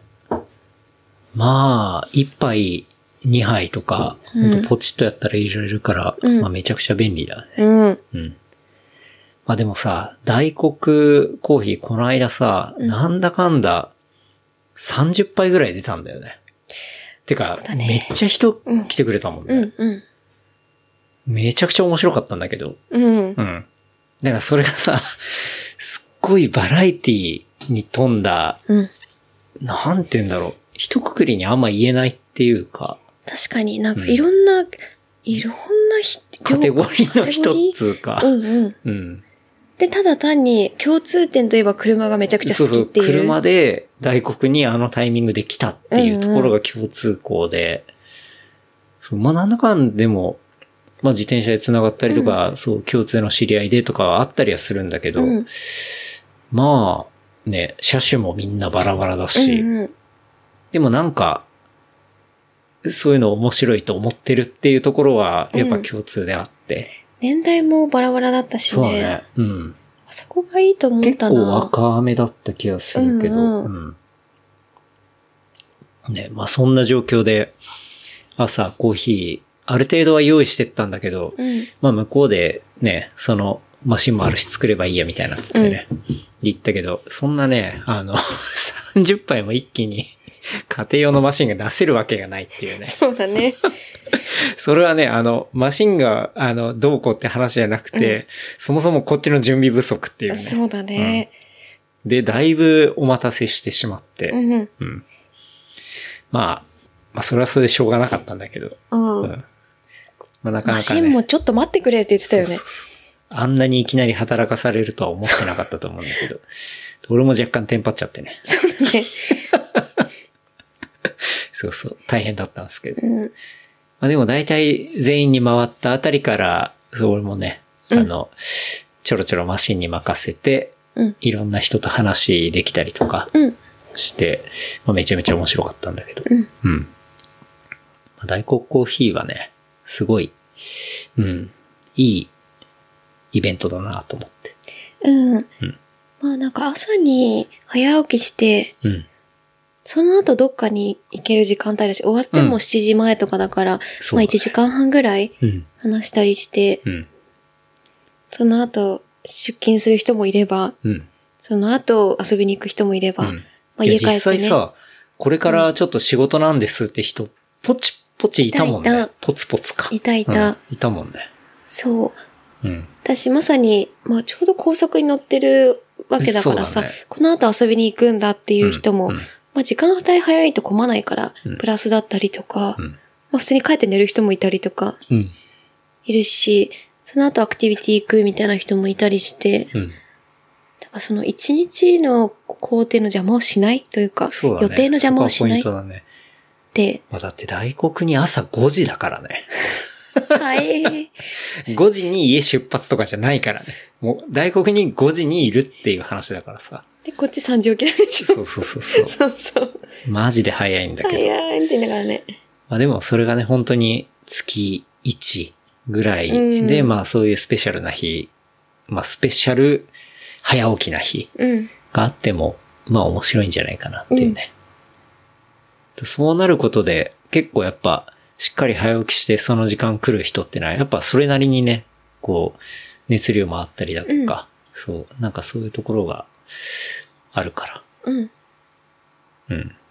めちゃめちゃいいなと思って。うんこの間すげえ楽しかったなと思って。ね。うん。まあ、コーヒーはいろいろテンパったから、まあ、それを学びにして次は、うん。あの、もうしっかり用意してって、ちゃんとサーブできるようにしようっていうね、そうだね。で、あことにとを、していて。ポツポツ来た人に対してはマシンで、うん。 4やればいいかな、杯みぐたいらい入れてねなね。っていうのでちちょうど良さそうん。う。まあまあ、マシンがこれもああるるし。そうだね。マシンがあることによって、うん。なんだろう、一気にこう入れ入れられるそうそう量そうっそうていうのは、ね、そう。実際あのマシンもめちゃめちゃ美味しいの入れられ入れられるからね。うん。うん。思った手で入れるのと変わらないぐらい。そう。あれ、なんかほんその引き目とかさ、うん引く豆の量とか、うん。なんかそういうのを割と細かく設定できるから、うん。あこれはめちゃめちゃ便利だなと思って。うん。で、入れたら30分ぐらい保温もできるし、うん。ね。全自動とかほんと使ったことなかったけど、結構、その、ハンドドリップ原理主義みた いなはい人たちもいるわけじゃん。わ、うんかる。めっちゃわかるんだけど。アナログ原理主義だよねそうそうそうやっぱ手で入れないと、みたいなさ。うん。とまあ、すごいわかるんだけど、うん、だいぶ昔に台北かなんか行った時に、うん本当にマシンでしか入れてないようなうん。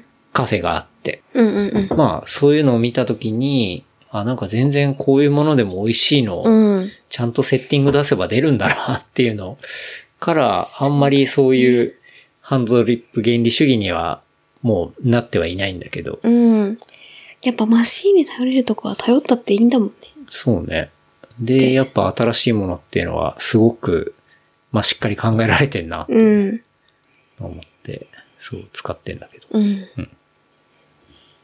うちもね、土間に置いていて。ね。この間も磯さんが遊びに来た時に、うん。そう、あ、じゃあコーヒー入れますよ、つってピッツって。あ、いいよ。 そうそう。で、2杯分できて2そう人ね、二人で飲んで。待たせないとかね。うん。うんそうなんだよ。前もそのハンドで入れるのを教えてもらってから、うんまあ自分の分は自分で的な感じで、朝起きて、なんか入れるのがやっぱめんどくさくて、うんセブンに走って行ってた けど、そうだね。そう、全自動だと2杯分入れてくれるからさ、やうん。っぱいいかも。そうだね。これ結構、なんかいろんな自動のやつあるからね、なんか自分のニーズに合ったものうんうん。を選んだらいいと思うけど、うん。なんか案外、新しいやついいなって思ったね。一番最新のなのかこれは最新なんじゃないかな。な。うんうん。名前わかりやすいよね。カフェ箱。プわロ。かりやすい。何でもプロ。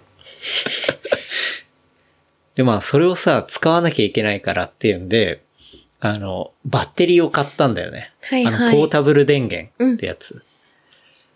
あの、ポータブル電源ってさ、うん。こう、大体オートキャンプとかやる人はなんか車に積んでたりするんだけど、うん。結構本当にでかい、うん。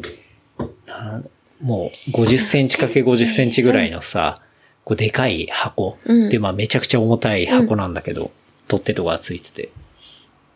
で、まあ、ポータブルバッテリーのもう何十個分みたいな電気を蓄えられていて、で、それにコンセントとかさ、うん USB-C とかつなげられて、うん。で、アウトドアでもしっかり電源確保できるみたいな、うんまあそういうやつで。で、結構それにもグレードがあって、ああ、そうなんだ。うん。あの、安いやつとかはまあ単純に貯められて、んで、まあ、スマホの充電ができますとか、まあはいはそいういうレベルあ、のスものマなのホ5回分ですとか。そうそうそうそう。なんだけど、どんどんグレードがアップしていくと、あの、出力のワット数がでかくなっていくのね。はいはい。それっていうのは、例えば、うーん、ドライヤーが使えますとか、うんうんうん。こたつも使えますとか、はいはい。電気、電気カーペットぐらいだったら大体どれも使えるか。うまん。あ、そういう、ちょっと、こう一気に電気を使うようなうん家電家電も使えますっていうのになってくると、結構値段が上がってくるんだよね。そうだよ。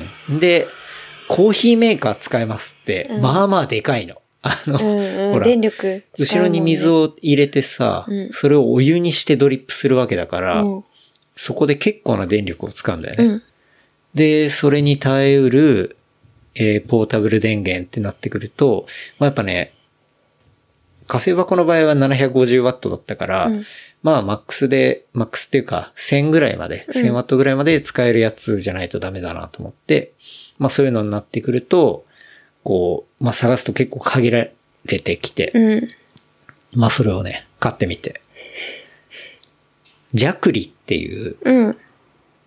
アンカーも見たんだけど、どっちかっていうとジャクリの方が、拡張性があるっていうか、ええうんなんどうか違うのえっとね、ソーラーパネルとか、うん。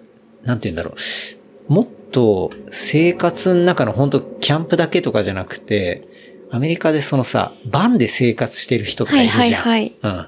オフグリッドうんうんの、うんみたいな、そういう人向けに作ってたりもするから、ああ。例えば屋根の上とかにうんソーラーパネルを置いて、それとつなげてみたいな結構拡張性があるはいはいはい。ブランドで、聞いたことない、ジャクリって。そう、俺も調べてたら出てきたんだけど、で、結構トップブランドなんだうよね。んうん。で、それのところの方が同じ出力でも、アンカーより、まあ、ちょっとだけ、なんだろう、コスパもいいし、ええうん。で、メーカー的にもしっかりしてるし、うんうん。わモバイルバッテリーとかさ、適当なブランドのやつとかマジ燃えるじゃん。かる。本当に。爆発したりとかシャレになんないから。ね。しかも高い値段出してそうなったら最悪だもんね。そうそうそう。だから、まあしっかりしてるので、正直ハンカーかジャクリかぐらいしかもうなくて。あそうなんだ。価格は若干違うぐらいで、そう。大きさとかも一緒なの、ワット数も。一緒。そう。で、そうね。それを買ってみて、ポータブル電源っていうものを。うんだから車持ってなかったら絶対買わないもんだけ確ど、ね。かに、あんな重いもの、自転車じゃ無理だもんね。そう、絶対無理だし。運びもできないしね。だから、こう、車に乗せてどっか行った時に役に立つみたいうなんうんうん。ものなんだけど、あれ初めて買ってみたけど、まあ、満足度めちゃくちゃ高いね。確かに。うん。そ最れで言近うとさ、必ず持って私くも恩恵をる。受けてる。うん。なんか、ちょっと外で、まあなんかちょちょっと家で仕事があってとか、それこそ土日とかさ、先週の、うんうんあ、ちょっと行き詰まっちゃったなって時に、うんあ、じゃあピクニックに行こうっていう風に提案してくれて、うん。それが秋ヶ瀬公園とか。はいはい。で、電源を持っていけばそこでうん。仕事もできる。まあ、何でもできる からね。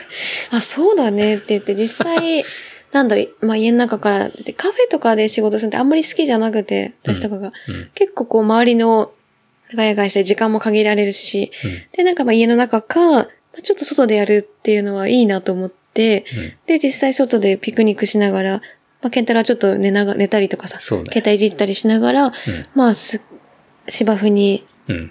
シート引いて、うん。パソコンやってんと、そういいなと思った。まあ、電源の心配がいらないっていうか、そう、部屋の中でできることほぼ全てが、そうだね。あの、持っていけばできるようになるっていうのは、なかなか画期的だなって思ったけどね。うん。思った。で、Wi-Fi さえあれば別、まあ Wi-Fi も、もう、ね、デザリングすればいい話だからよくて。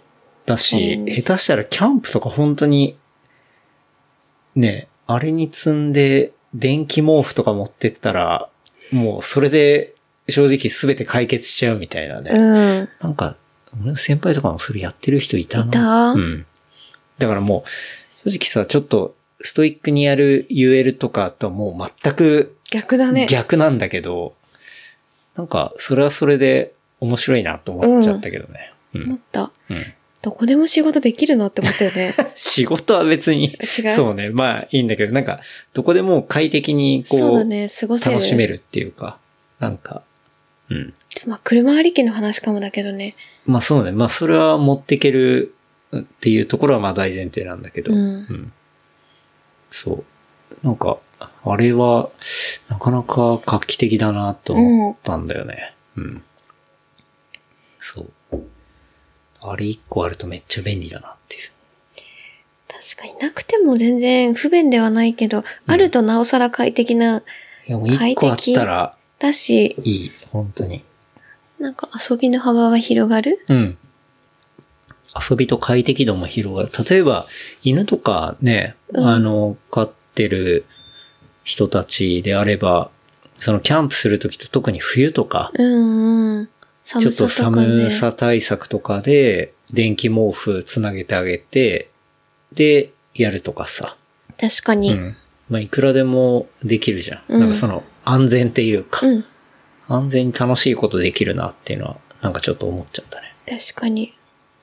しかもめちゃくちゃバッテリーの容量多いのに、2時間もかかんないんだよね。フル充電あで、。そうなんだ。うん。早い。そう。で、実際どれぐらい持つえのもう全然80%以上とかで充電しとけば、あれ1年ぐらい持つらしいよ。あ、ほんそとのまんまの、うん、電力を。全然、こう減らないっていうか。減らないんだ。うん。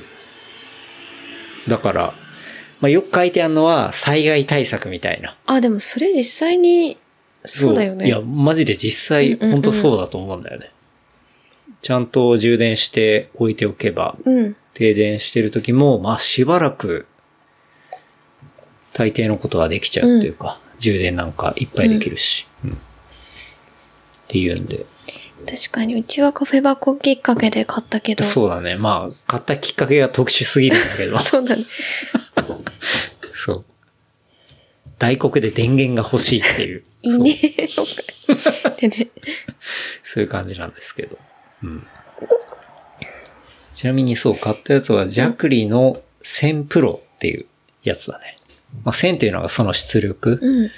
のグレードなんだけど、もっと安いのも全然あるし、うんだけど、なんだかんだ使うんだったら高出力うん。に勝るものはないかなと思うけどあね。と、プロさえついてれば、そうそう、やっぱカフェ箱もプロだ し、 iPhone もね、プロだ iPhone し。プロだし、ジャクリも1000プロで。プロうん。まあプロついてればなんだかんだいいんだね。 でまあ、E ラインにはプロつけがちだよね。そうだよね。うん。そう。うんうん結構最近買って、なんもう大体公園に持ってくもんね。うんとりあえず。かとりあえず、トランクに入れとけばうん、間違いないっていう。うん。そうね。うん。うん。これ結構感動したんだよな。これはいいわ。確かに、結構いい。うん。でしょうん。最初、値段聞いた時に思い引いてたけど。 そうだよ。なくてもいいじゃん、つって。え、でもあったら、まああっいいたんらですよ、ね。あれは。うあんっ。たらいい。はい。っていうね。そう、そんな新しいのもありながら。うんうん。そう、秋ヶ瀬ね。バイクロア。そうそう、最うん近間違、バイクラはまだかなと思って、秋ヶ瀬に行ってんだよ ね。しつこめに。最 近、秋ヶ瀬公園、最近っていうか、まあ、2回しか二回しか行っ行っててなないいんだけど、でも2週連続で行ってんのかな。そう。うん。いやでももう、とにかくね、気持ちよくて、本当に。この秋の公園が、わかる。秋の秋ヶ瀬が。秋の秋ヶ瀬ね。うんそうあと、基本最近早起きになってるから、ちょっと昼過ぎ眠くなったりするんだよね。 そうだね。で、ちょうどよくうん。シート引いて、そう。だからそれこそ、この間行ったのは、その大黒終わった後に、ちょっと眠いから昼寝を気持ちよくできる場所に行きたいなと思ってね。うんうんそれで秋ヶ瀬行って、で、ったね。昼寝したりとかね。はい。そう、都内の公園混んでんだよね。そうなんだよね。混んでるし、駐車場もいっぱいあったりするから。うんあと人口密度がうん結そうな構んだよね。うんあって、 公園なの行に、ってまで横の人近いとかもう絶対嫌だから。公園で伸び伸びできないって。そう。ありえないから、で、結局、ね、み中の道が下道で混んでて、で、そこの公園に行くのと、もう高速乗っちゃって、うん埼玉の方まで行ってっていうのはあんまり時間変わんないなと思って、で、秋ヶ瀬までバーンと行っちゃって、うん。で、行くと、まあ、スカスカだし、ね、ね気持ちいいしっていうね。 あと、秋ヶ瀬公園、バイクロアでしか行ったことなかったけど、めちゃくちゃ広 いし、めっちゃ広いね。普通にランンニングもできるうし、んライドもできるし、ほら、ね、バイクロアだけでしか行ってなかったの若干もったいなかったんだそうなだねと思ったよね。思った。うん。なんかもっ、そう、全然秋とかも行っても楽しめるし、うん。いいなと思ったよね。いい公園だわ。っうん。て思った。そう、それで2回ぐらい行って、でもやっぱ近くにいい感じの、なんか食べ物屋さんというか、テイクアウトできて、うんピクニックできるみたいなところはないんだよね。そうね、があそれれはばないいいのね。にね。うん。そう、ご飯系があんまり周りにいいのがうん。まだ見つけられてない。うん。ちょっとあったら教えてほしいよね。本当だよね。ここでピックして、ピクニックするといいですよ、みたいな。うんうん。そう、今日調べた中でも、やっぱ、なんかチェーン店のファーストフードとか、うん。そう、でもハンバーガー屋さんもあったけど、ちょっと遠いとか、うん。ちょっと、なんかいまいちだったから。そうだね。うん。あったら欲しいね。うん。この今のシーズンはちょっと、秋ヶ瀬公園、うんすごいいいなと思っていね。いうんバイクラーに向けてね、ね。頻繁に行っちゃって。行ってますね。そう、バイクロアが12月の2、3、その初週にあるんですけど、エントリーしましたね。お、はい。今回は出店ではないってことだよ今ね。回はね、出いろいろ店がね、そう、売るものはない。そう だね。ていうところがまあ前回の回でもまあ一番かな話してたうん。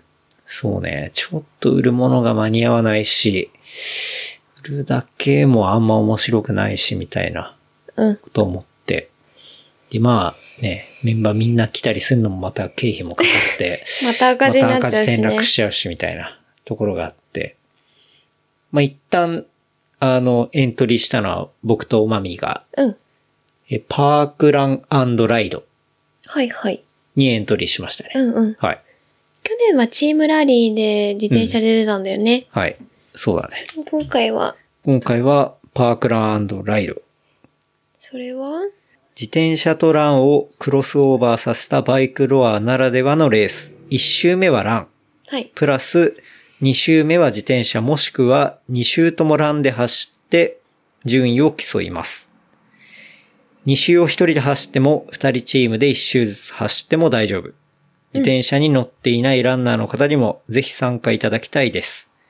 ラン自転車とランランは別々に順位を出しますと。あら、はい。どうするまあ、いう、パークランライド。はいで、これがね、あの、もんじゃくんと DM してたら、うんもう万作さん、うん。えーっと、バイクラーの主、催まあ、オーガナイザーの一人ですね。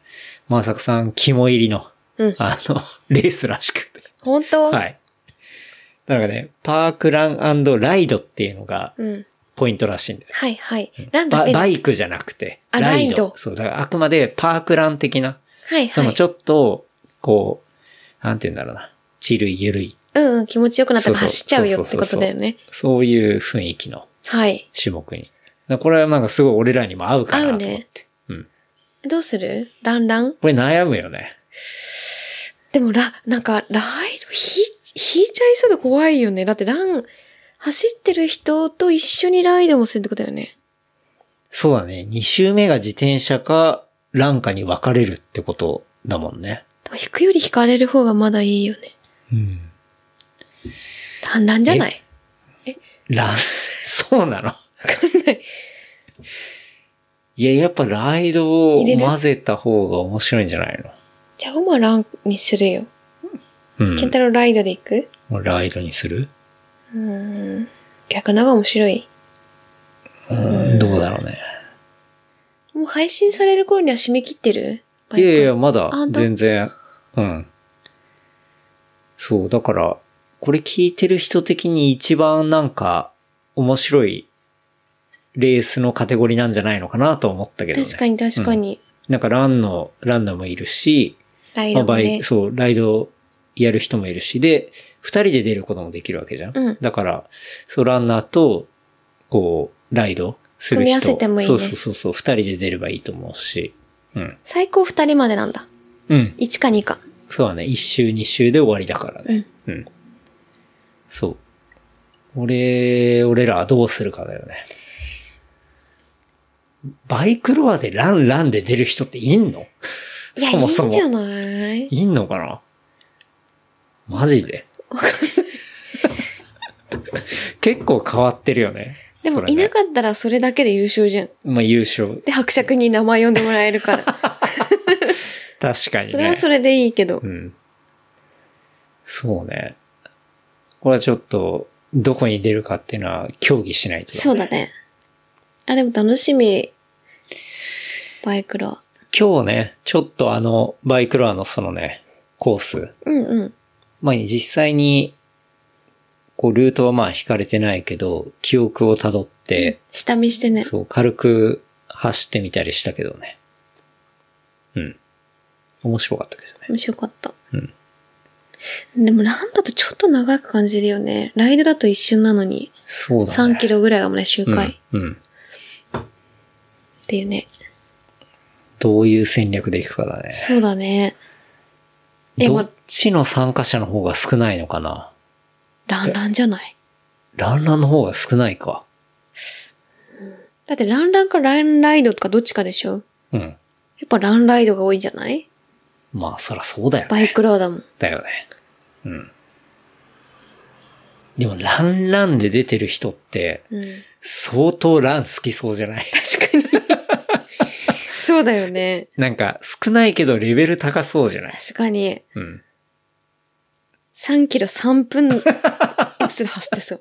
それもちょっとね。黒缶で超早いみたいな。確かに。うん。ランライドにしようん。まあやっぱせっかくバイクロードだし、ランライドの方が見た目的にもいいんじゃないのかな。とか言って当日ランランだったら受けるよね。そうね。そうなんか結構バイクロはね、本当に、うんまあ、こういうレースはもう本当いろんなレースがある中の一個で、う。うん。そう。他にも山ほどいろんなカテゴリーのレースがあるから、そう。なんか、本当にビギナーの、初めての、うんう初めてレース出る人のためのレースカテゴリーがあったりとかもするから、うん。なんか、とにかく、面白そうなのがあったらエントリーしてみたらいいんじゃないのかなと思うけどね。もう、うんなんか遊びに行くだけでももちろん、まあ、ん飲み物もう、ん。美味しい、ビールも美味しいし、はい食べ物も美味しいところいっぱい揃ってるし、うんマウンテンリバーがあってあねっ。たりね、あと、うんあれと、小川町、ああ、そう、あ麦、ざ麦えー雑穀雑だ穀工工房房があがったりあっね。たり、で、食べ物も、えっそと、うめちゃくちゃ美味しいのいっぱいあるよね。あるね。っていうのがあって、うん。まあ遊びに来るだけでもいいし、今までだって2、3回行って、全部遊びに行ってただけだったんだよね。うん。けど、3回目にして、レースに出てみたら、それもそれで面白いし、そうだねっ。ていう、うん。いろんな遊び方があって、いいイベントだなと思う。うん。ね。そう。なんで、12月ね。はい。そうねそうね。エントリーしてみたらいいと思うな、本当に。うん。で、ほら、スロバニとかさ、うんうん。で見たトラッククロスもさ、うん。あるわけじゃん,、うん。あれも見てたらめちゃめちゃ楽しいし。ね。うん。みんないるし。そう、なんか自転車乗ってなくても、自転車の雰囲気をなんか肌、こう感じられるというか、うん。うん。見ててだけで楽しいっていうのもあるし、そうね。うん。しかもそんなアクセス遠いわけじゃないじゃん。いや、全然近いでしょうん。う。うん。全然都内から、自転車でも30キロぐらいうん。ランでも30キロだし、車でも、まあ、電車がちょっとアクセス悪いけど、ぐらい。そうだね。それぐ浦ら和い、かな南浦和かから、うんうんどうにかバスとかうん。だけど、でもこんなアクセス比較的いいようなイベントってあんまりうん。ね、ないもん。ないもんねう。ん。あと今回そう、もうオープンになってるのかよくわかんないけど、その、車にうんうん。自転車を乗っける、その、要は、サイクルキャリアとはいか車はい載うん。のカーショーがあるんだよね。はいはい。うんそれ今まであったのないないない。ない。あの、ほら、車はスピニングガレージがさ、うんうん。展示してたりってのあるけど、うんうん。今回その上に乗っける車載のカーショーうがんあるっていうお、のがあって、そうこれはもう、うち持ってこいだなっていうね。うん。うん確かに。そう。だから、そうなんかそういうショーもあったりするうん。ので、まあいろんな楽しみ方があるんじゃないかなと思うからね。確かに。でも実際に秋ヶ瀬行ってみて、うん。その、先週かな、秋ヶ瀬行った時カーミーティングしてたんだよね。して若いた子が。ね。うん。で、びっくりして、あ、あわ秋ヶ瀬でも、なんかその時はカ、ーミーティングやってたなんだろ。うスープラ。あスープラ全部。あ、そうだったんうだ。ん。うん。めちゃめちゃ車高低くて、ちょっといかつい子たちが、秋ヶ瀬で集まってんだって、ちょっと感動したりしてね。集まってたね。うんカーカルチャーもあるんだと思ったかあらっ、たね。それにつながってバイクラーでもあるのは、うん。なんかちゃんといいなと思って。そうね。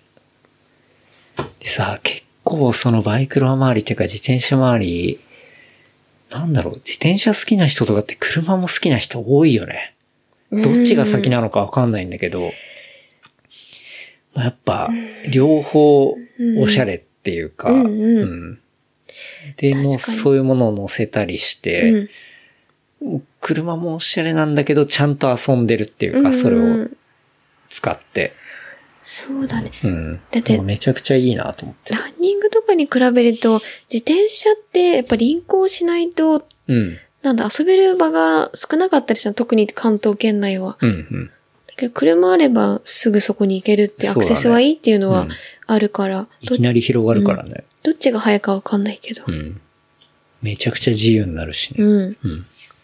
そう、だからなんかそういう催しもあるからね。うん。いどんどん新しいことをやっていくらしいんで。や、いいよ。うん。やっぱ変化があると楽しい。そうね。もうなんせ、10、10年以上経ってるからね。次13回目か。 13回目とかかな。うん。っていうね。うん。はい。これは、まあ、とりあえずね、パークランライドにエントリーしましたと。はい。はい。いうことで。こんな話もありつつ、その翌週 ITJ だね。 ITJ だね。 こっちは本当にランだけだね。 まラあ、ンラランンだとかね。っていうよりランだね。この間、ガチオさんがさ、あの、伊豆の、その宿、うん。 ITJ ベースだっけな。うん。うん。あそこの宿に泊まって、ITJ ベースに泊まると、うん。その、ITJ のルートのうん始まり、はいはい。短い方の始まりなのかなあ、ショートのところまで送迎してくれるプランがあるらしいの。はいはうんい。それで泊まってやってて。えー、で、その映像を見たんだけどさ、めちゃめちゃ景色良さそうだってう。わあいい。やっぱショート走れるって言うもんね、よく。うん、うん。そうね。それも翌週に控えてるから。そうだね。うん。あ、でも11月、10月は結構乗ったから次、ね、12月は走って、うん。で、いろいろ楽しめるね。そうだね。楽しみですね。うん。まあ、いろいろ盛りだくさんですけど、うん。なんか最近のおすすめありますかおすすめ。おすすめね。全然見れてないね。最近、いやでもコンテンツって、おすすめコンテンツっていうか、この間、マリオくんがさ、はいはい。こっちに来てて、うんうんで、新橋のホルモン屋を予約してくれてさ、うんそこで、あの、その、バイクロアのさ、洋平さんとか、もんじゃくんとかと、まあ、食べたんだけど、うんそのホルモン屋が結構おすすめだね。えー、名前は名前はね、新橋のホルモン屋ダンっていう。あ、ダウン。ああ、知ってる知ってる知あ、って知っる。てるか。うん。行ったことある。知ってましたか。はい。 まあ、有名だと思うんだけど、なんか言ったら、マリオくんってさ、うん生肉大好きなのね。はいはうんい。で、初刺しとかさ、うんうん。レバ刺しとか、そうだ、レバ刺し食べたかもあそこね、すごいわ。本当に。これはうまいわって。まあうんうん当然ホルモンもうまいんだけど、うんうん。そう、刺し系がすっげえうまくて、うん。うん。刺しすげえ好きだな。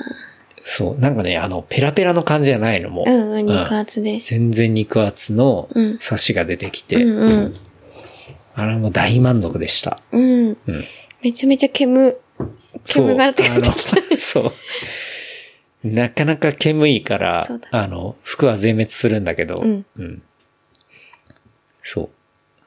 あれはね、良かったよかねっ。たあと、まあ、昨日ね、逗子のイベントに行きましたね。ああ、そうだね。はい。収穫祭。収穫祭。うん。まあ、2019年以来、 4年ぶりと4か。年ぶりか。の寿司の、こう、ななんて言うんだろう。イベント。フェスティバル。フェスティバルだね。文化祭みたいな感じか。そう。ね。文化祭、収穫祭、ね、ビールはヨロッコ、パシフィック、バーバリック。バーバリカって。なんか久しぶりにパシフィック周りとかね、うん会えたからよかったよね。そうだね。ね。で、まさかのそこで提供されるその3社のビールが、一杯500円。安い。いや、すぎでしょ。いや、酔っめっ 払うわちゃけ飲んだね。ね。うん。で、なんかすごい雰囲気が良くて。いや、よかった。うんなんか、ビアギークの人がいないなんていうのいるんだけ確ど、かなに、あんまりそういう雰囲気はなかったねんか。単純にビール好きで、うん。その雰囲気を楽しむっていう。うん。まあ出てるフードもビールもね超ローカルうんうん。だし、まあ来てる人もそうだったりするし、その周りのうん。仲間が来てるみたいな。なんかそんな雰囲気で、うん。そうだよね。やっぱ派手派手な感じじゃないんだけど、うんこうしっかり、密度があるって感じだうよね。ん、楽しむ人が来てるみたいな。すごいいいイベントだなと思って。あとやっぱローカルのイベントに行ってローカルのうん。なんだろう、フードもドリンクも、そういうのがちゃんとあるっていうのがやっぱいいよね。うんそうだね。それはある、そこに行く意味があるというか。うん、うん、うん。確うかに。ん。めちゃめちゃ楽しんで、ね、そう。だったね。それで、そうそう。なんでその話をしたかっていうと、その後さ、あの、二郎さんと、うんうん。さえちゃんとさ、はいはいあの、寿司で、うん。こう、ご飯食べたんだけど、そこ、美味しかったよね。うん。ね。そう、2回目だった思うわ。前にさえちゃん連れてってもらって、う何ん二。回目なんだうん。あそこもおすすめじゃないは、美味しい。ね。あれ、フーラボ寿さん司のなんて名前フーラボーさん。風ラボか。うん。あれ、風来坊じゃないんだ。風フーララボボーだの。った気がすうんる。あそこめちゃくちゃうまいなと思ったね。うん。美味しい。なんかワインも国産もそうなんだけど、海外のもんも当然あって、うん。で、フードのペアリングもねちゃんと提案してくれるし、うまい、ピンピン全部うまいっていうね。ね。うん。なんか久々にいいお店だなと思って。うん。うん。あれもね、なんか、逗子行ったら、多分なかなかウォークインじゃ入れないと思うんだけど、予約とかしないと。そうだね。予約しないと入れないかも。そうだよね。だからまあ、予約した方がいいと思うんだけど、うんそうめちゃめちゃ美味しくて、ね。いっぱい食べたなと。ね。 うん。その前にドミノピザ食べてたんだ けどね。確かに。そうそう。まあ、イベントでね、なかなかフードが、こう、売り切れちゃったりとか、こう、待たなきゃいけなかったりみたいなのがあってね。それちょっと考えちゃったよね。あ、オーマンデー食堂目線で。そう。うん。いや、けど、まあ、しょうがないよねっていう感じ。いや、難しいよね。難しい。やっぱイベントでフードを提供する難しさっていうのは、そう、やってみて、やっぱり、そう、実際自分が提供する側になって、それは、ひしひしと、うん分かったことだから。だし、そうだね。あと、うん難しいね。でもやっぱ食べれないがっかーんってなってたじゃん、自分たちも。 そ正うだねだって直。俺もういろんなガーンがあったから、スロバニでタイソンピザ食べられなくてガーン。ガーンでしょで、今回焼きそば食べたかったんだよね。そうそう。な、何堂だっけふ、フライドじゃない。ほ、宝永堂 だっけ公営堂だったかな焼きなそんばか。そういう名前の、うん。かでしょう。食べられなくてガーンっつって。でも多分、オーマンデー来て食べられなくてガーン。あるよねある。けど、無理だもんって思っちゃった。なんかそのイベントはいろんなし出店ブースがあるわけじゃん。と思う。で、分散一応できるような体制、うんまあ、それ食べれなくてもせめてこことかあるじゃん。うん。うん。あるけど、うんマミの場合はそこだけしかないわけだからさ、もうそしたらもう、しょうがない。しょうがないよね。そう、いやでも、むずいんだすよごない難しいと思う。だって、それもさ、この間も話したけど、毎日やるお店だったら、あ、じゃあ今日はどれぐらいだなっていう予測が立てやすいけど、そのフォーキャストを立てるのに、1ヶ月に1回のものを予測立てるのって、多分もめちう、ゃくちゃむどずいんな優秀なアナリストでも無理だと思うんだ無よね。理だそう。よ。多分。天気だったり、そういう季節とかにも左右されちゃうし、ほぼ無理なんだよね。だからそれをそうだねぴったりいい感じに準備するっていうのはもう至難の技だよね。そうだうね。ん。 そうだね。結構難しいよね。ねだから、そういう風な気分にさせてるってことは、まあ、痛感しつつも、痛感しつしつつもね。つも、11月の、うん。お、もう一回やりますかや。ります。おまんで食堂。そう。ちょっと休ん、いえ、今年ラスト。や、夜はラストかな。さすが寒いから。うん夜は、はい月曜夜は最後かも。うん。 11月の20日。 11月の20日。はい。あ、それもう場所も OK。 OK あ、決まったんだ。押さえてるうんあ、そうなんだ。で、確証 OK 出てるので、が多分、夜最後かなっていう感じ。 11月20日。月曜日。月曜日。夜7時。はい7時。そう、だから寒いかなと思うけど、まあ、ストーブ持ってきたり、持ってったりして、うん。それが夜最後うん。かなまあ、12まあ、でし月ょ。あったまるご飯が出てくるそうだね。あったかい。い系だよね。うっん。いいね。ていうので、まあ、12月は夜無理だけど、もしかすると、まあ、日中どっかで最後、はいはいラストマン、マンデーじゃない、マンデーじゃなくても、うん。かもしれないけど、ラストやるかもぐらい。だけどまあ夜は最後かな、11月が。えっとしたら、じゃあ12月はなんか日中忘年会的なそうだのねがあるか、まあ正月餅つきがあるか。そうだね。お わか待んちないつけき、どお待ちつきみたいな感じやるかも。まあでっても感、じ一旦11月20日、うん。おまんで食堂。はい。ボリューム 3? 3かなうん。あ、3なんだ。もっとやってる感じしたけど3なんだ。あ、でもまあこの間はあ、そうだね。ね、イベント実出店際3回目だけど、イベント出店的うんうなん感じだったんで、そうだね。 11月20日。はい。いや、グッズはちょっとバタバタしてたから間に合わないかもしんないけど、うん。そう間に合えば何かって感じで、うん。かなですね。はい。そうね。その提供の難しさね。だからこれはそれが、その収穫祭ではね、あったから、ちょっとお腹減っちゃってね、海沿いに行って、あの、ビーチマフィンの横にさ、ドミノピザ。ドミノピザがあって、で、そこでピザお持ち帰りして、でもその日は夕日が綺麗でさ、そうだよね。これは夕日見たいなと思って、そのドミノピザ持って、えービーチ行って、うん。で、食べたりしてね。夕日見て。まあ、夕日は最高だったからね。でもそういう体験があればさ、あ、じゃあまた次で焼きそば食べようってなるんだけど、うん。都内の日本橋で寒くて食べなくてガビーって悲しいけど、ちょっ と、なんとかできる特権。なんとか、確かやちょっとなんとか、ちょっと考えてみます。うん。頑張ってね。そうだねその数をね。数とあと、そうだね、ちょっと大変、ちょっと考えてみるどうやったらいいんだろうね。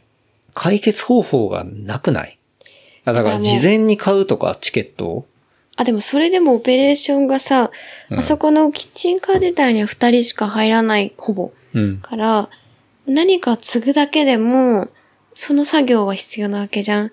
お会計して。まあ、最悪待ってもらうは、あれだと思うんだけど、そうけど待っても、あの場で配膳するっていうのはさ、また大変なわけじゃん。じゃあ一番の人に持ってくとかっていうのを毎回してると、その人も大変なわけじゃん、スタッフも。うん。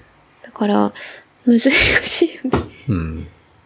だから、うーん。で、も、お客さん自体がみんな来てくれる人がさ、すごいいい、いいよ、いいじゃない。うん、うん。そんな、そこうねのクソ野郎みたいな文句つける人なんていないからさ、まあいないねうんなるべく多くの人に食べてもらえるようそうに、だね。早く食べて、早く、う、なんるべく早く提供して、うん。っていう感じだよね。まあでも、毎回精度は上がってきてるんじゃないかな、うん。ね。うん。ちょっとね、11月20日、楽しみだね。ね。まだ決めてないんでしょ何を出すっていうの。まあ、高いものを、うん。あったかいもん。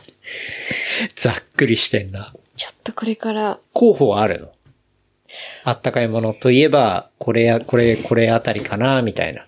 いや、本当は煮込み系、煮込みとかはいいよね。はいはい、はい。高いし。うとか、うんがいいんだけど、ん。うん。ちょっと、考えます。考え中はい。ということで。うん。まあ11月20日ね。はい。こんな感じかな。うん。なんだかんだ結構話しちゃったね。本当、うん。いや、いろいろね、最近新しいこともやりつつ、そうだね。まあでも、新しいことやりながら、新しいものも使いながら、ね。作りながら、うん。はい。出ますけど。そうだね。いろいろやってみてって感じだね、最近は。うん。そうだね。うん。うん。なんかやっぱ、そうだな。ランもそうだし、うん。まあバイクもそうだし、まあ車もそうだし、うん。まあビールもあったりとか。うん。やっぱいろいろ体験してみたり、飛び込んでみるってのはすごい大事だとそうだね。改めて思うね。確かに、とりあえず、やってみるって、うん。そう。まなんあかそれは前から思ってるんだけいどや思ってるけどね、でも実際にうん。なかなか踏み込めなかったりするじゃん、何でも。うん。な、なんだろうな。やっぱりなんかのせい、時間のせいとか、うん忙しいせいとか、お金のせいとか、まあ、せいっていうか、まあ、実際はそうなのかもしれないけど、うんなんかやってみるって、やっぱ最近だと、とりあえずやってみる。そうね。でで、なんかやっていくと、最近の感覚としてはなんか、いろんな世界があって、うんそこには。うんうんだから、ランでも、ロードのランの世界がありながら、こう、トレランイルランニングの世界もあって、で、バイクもさ、いろんなマウンテンバイクの世界がありながら、こう、グラロベルードの世界があって、で、グラベルの世界はまだ結構ちっちゃかったりしてみたいなさ、ところがあったり。で、車もさ、車でもう死ぬほど、車なんでもうそうだね山ほどあるわけじゃん。いろんな世界があって。で、そうなんか、そういうものを、こうやっていくと、こう、いろんな世界に、そこにいるときは、ちょっと、お邪魔してるみたいな、なんか、うんうん飛び込んでるみたいな感覚で、こういろんな、なんていうんだろう。マルチバー本当スみたいなねにマルチバースを行き来してるみたいな。うんうん。なんかそういう楽しみっていうか、うんうん。の感覚をすごい最近思うんだよね。そうだね。いろんなバースを行き来してるなっていうのは思う。思う。なんかそれが、なんだろうな。まあ、広く浅くっていうと、そういう言葉になってしまうかもしれないんだけど、うんでもそれって悪いことばっかりでもないなってやっぱ思う。うん、うんなんか、やっぱ深くっていうのはいいことだけど、うまんあ、広く浅くいろいろ見てみるっていうのもなんか面白いなってやっぱ思うそうね。かも。うん。で、なんか、それ、そういういろんなバースにこう、を楽しんでいると、それぞれが結構つながる瞬間もあったりだとうんか、あるあるで、それをつながる、こう、重要人物みたいな人もこういたりして、その人のおかげでこうつながってたり、うんうんみたいうんなうんところもあったりっていうのがあって、なんかね、結構、うん。うん。なんかやっぱそういう楽しみ方っていうのも一個あるなと思って。まあ当然、そこの一つのバースの中で、うん。なんて言うんだろうな、どっぷりって極めるってのももちろん、なんだろう、楽しみとしてあると思うんだけど、どっちかっていうと俺の場合は、なんだろうな、いろんなところに行き来して、うん。そう、常に、こう、いろいろ移動してるっていうのが、多分、自分の性格には合ってるんだろうなっていうのを、なんか最近改めて思ったりするんだよおまみもだな。ね。んそれはおまみもだな。うん。うん。そうそう。それは、そうだね。うん。なんか、そう、そういう感覚がすごい楽しいし、うん。うん。そうだね。それはなんか飲み歩い、20代前半とか飲み歩いてる時に、なんかそこの一箇所だけでずあーっとそこにいるっていうのがなんかもう無理になっちゃって、うんうんなんかその村、まあ、三茶村とか中目黒村とか多分恵比寿村とかいろいろあると思うんだけど、うん、うん。そこだけに属するとなんか世界がすごい狭いのがもう嫌になっちゃって、うん。でなんかそこだけでいろんなとこに飲み、その後飲み行くと、いろんな人に出会えたみたいな。うん。ことをなんか感じてから、なんかいろんなとこに行くのがやっぱり好きになったなっていうのはあった。でもさ、なんか、そこをどっぷり行って、ちょっとまたいろいろ見て、またそこ戻ったりすると、またう、んそこの、こう、なんて言うんだろうな、面白さは面白さみたいなものも、こう自分もあ新たに発見したりとうんかさ、うん。するわけで、なんか、そうやって、ホッピングしながら、いろんな世界覗くっていうのはやっぱいいなと思うんだよね。うんもう、最近ね。で、なんか、まあ、だんだん年を取っていくと、そういう、なんだろうな、動きとかも、若干どんどん鈍くなってくるとは思うんだよね。うんうんううん。。だから、まあ意識してやっていきたいなって思うし、うん。うん。そうだね。新しいことやるのが億劫になるみたいな時も、うん。昔より、そうだよね。なんかいろんな条件があったりしたりとか、いろんな弊害があってできにくくなるみたいなこともあるのかもしれないうん。けど、そうね。なんかそういうものを渡り歩いてる感というか、うんうん。うん。渡り歩くし、なんか別のバースの人にこんな面白い世界があったよっていうのも、こう伝えていきたいしみたいうな。んううん。ん。あ、でもそれはそうだよね。そう。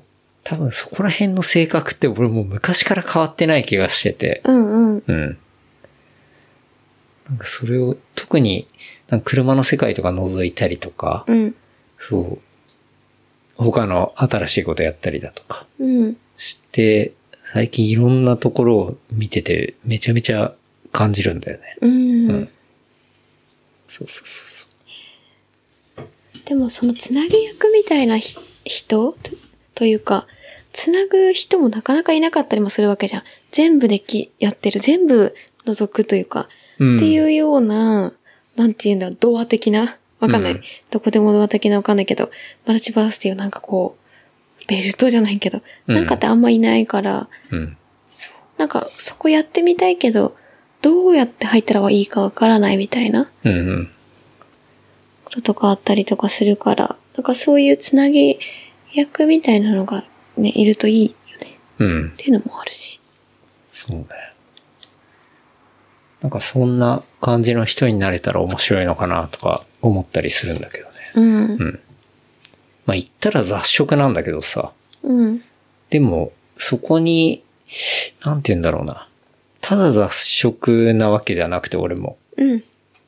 やっぱり面白いって思うものにはすごい俺なりの軸はやっぱあったりするから、うんうん。うんそこをちゃんと持って紹介できたりとか、うん。遊べたりみたいな。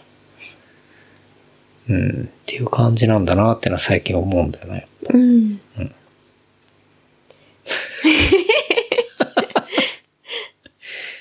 なんでこの話になったのかちょっとよくわかん覚えてないけど。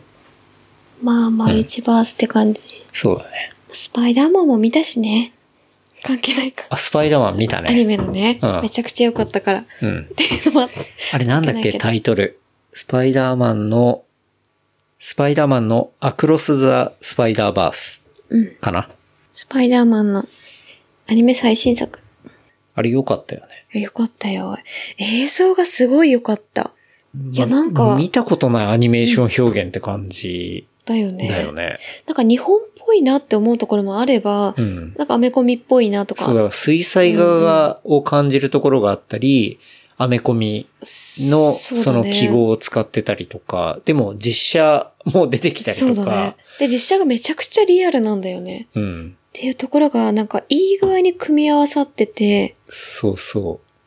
でも、なんだろう。ちゃんとトーンとしては、うんしっかりまとまってるみたいな。うん。あれ、しちゃんとコントロールして、ああいうクオリティで作ってるとか、やっぱすごいなって思っちゃったな。で、ストーリー性も良いし、そうだね。途中ちょっと長いとこあって飽きて寝そうになったけど、 い一箇所。ダメじゃん。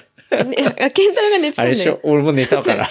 で、多いと思いながら、わかるわと思ってたから起こさなかった。いいわ、つってんのに寝てんのかよって話なんだあけど。でも30秒ぐらいだよ。うん。あれでしょあの、スパイダーマンの、あそうの、世界に行った時の話。あれちょっと長かったんだな長かっうん。まあでも、そう。まあ続編もあるしね。うん。でもここで終わんのかよとは思ったけど。うん。まあ、それはあれだ。まあまあ、ね。でも、よ、うん、よかそっうそう。アニメーションの表現としては、もうちょっと頭抜けてるなって思ったけどね。た。うん。うん。なんていうか、そう、マミ言ってたけど、そのネットフリックスでさ、やってた、えっと、デビルマンデビルマンクライベイビーだったっけ、そうそう。あれ見た時も結構面白いなと思ったんだけど、アニメの表現として。そうだね。でも、うんあのアニメーション表現は元からすごい好きで、うん。なんていうか、ちょっと日本、やっぱ日本っぽいっていうかな。あれだっ日本ってぽいは変だ、け上ど。半身話体系とかそうだもんね。あのあたりでそういう見やつてだけたけど、ど。うんそう、なんかあれを、ちょっとスパイダーマンで感じるとは思わなかった。うん。なんか、あ、でも、全然か、違うんだけ違ど。うんだけどね。違うんだけど、わか多る分、うん。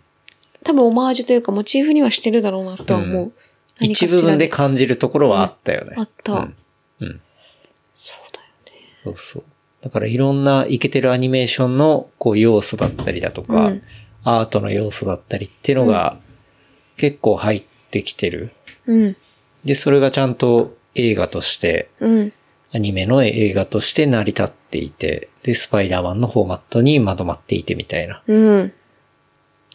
のそが、うビジュアル面で言ったら、そう、かなり最新で面白いな面と白思っかたっね。た。うんでも、スパイダーマンはいつも幸せになれないから、だそれを、こうんう、今後そう、だよどねうしていくのかっていう話だからね。その運命を、うん。いろんなバースが、そこの運命に収束するところを、どうしていくのかっていうさ、そそういうものだよね。うん。う。これはおすすめコンテンツだね。確かにち。ゃんと。スパイダーマンはそうね。うん。スちょパっイダとーバース前の話だけど、多分、そうだね。見てる人いっぱいいるかもだけど。俺らも配信で見たからね。そうね。うん。っていう感じで。うん。まあ趣味もマルチバースだし。はい。おすすめもマルチバーススパだイダしーねバー。スっていうことで。はい。こんな感じかな。うんはい。じゃあ、事務連絡させていただきます。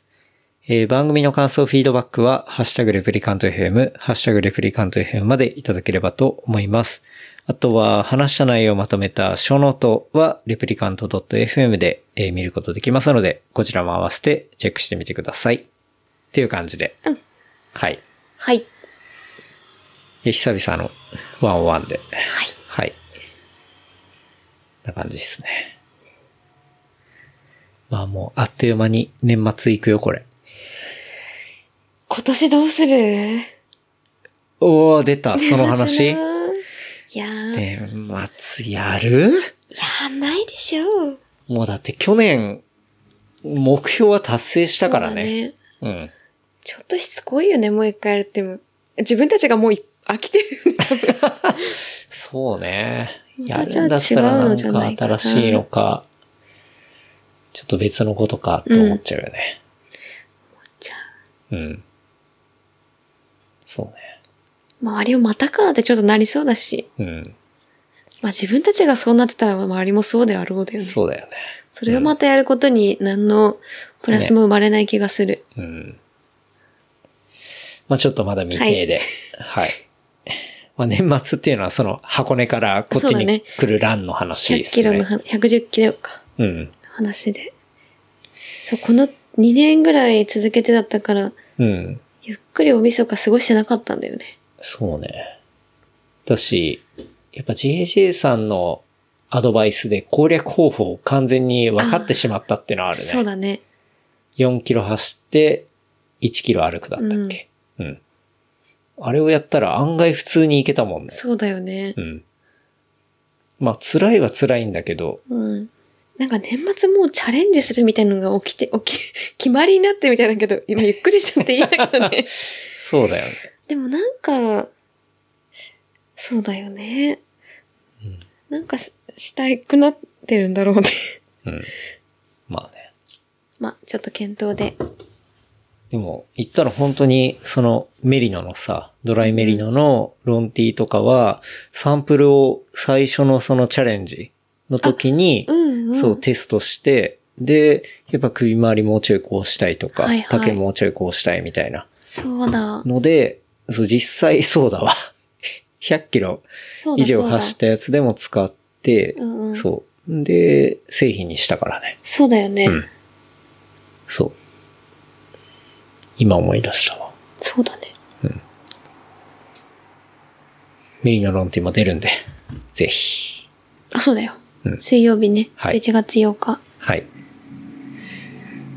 よろしくお願いします。はいこんな感じかな。ほい。ではでは、はい。今日はおまみさんとはいお届けいたしました。それでは、また来週。ありがとうございました。ありがとうございました。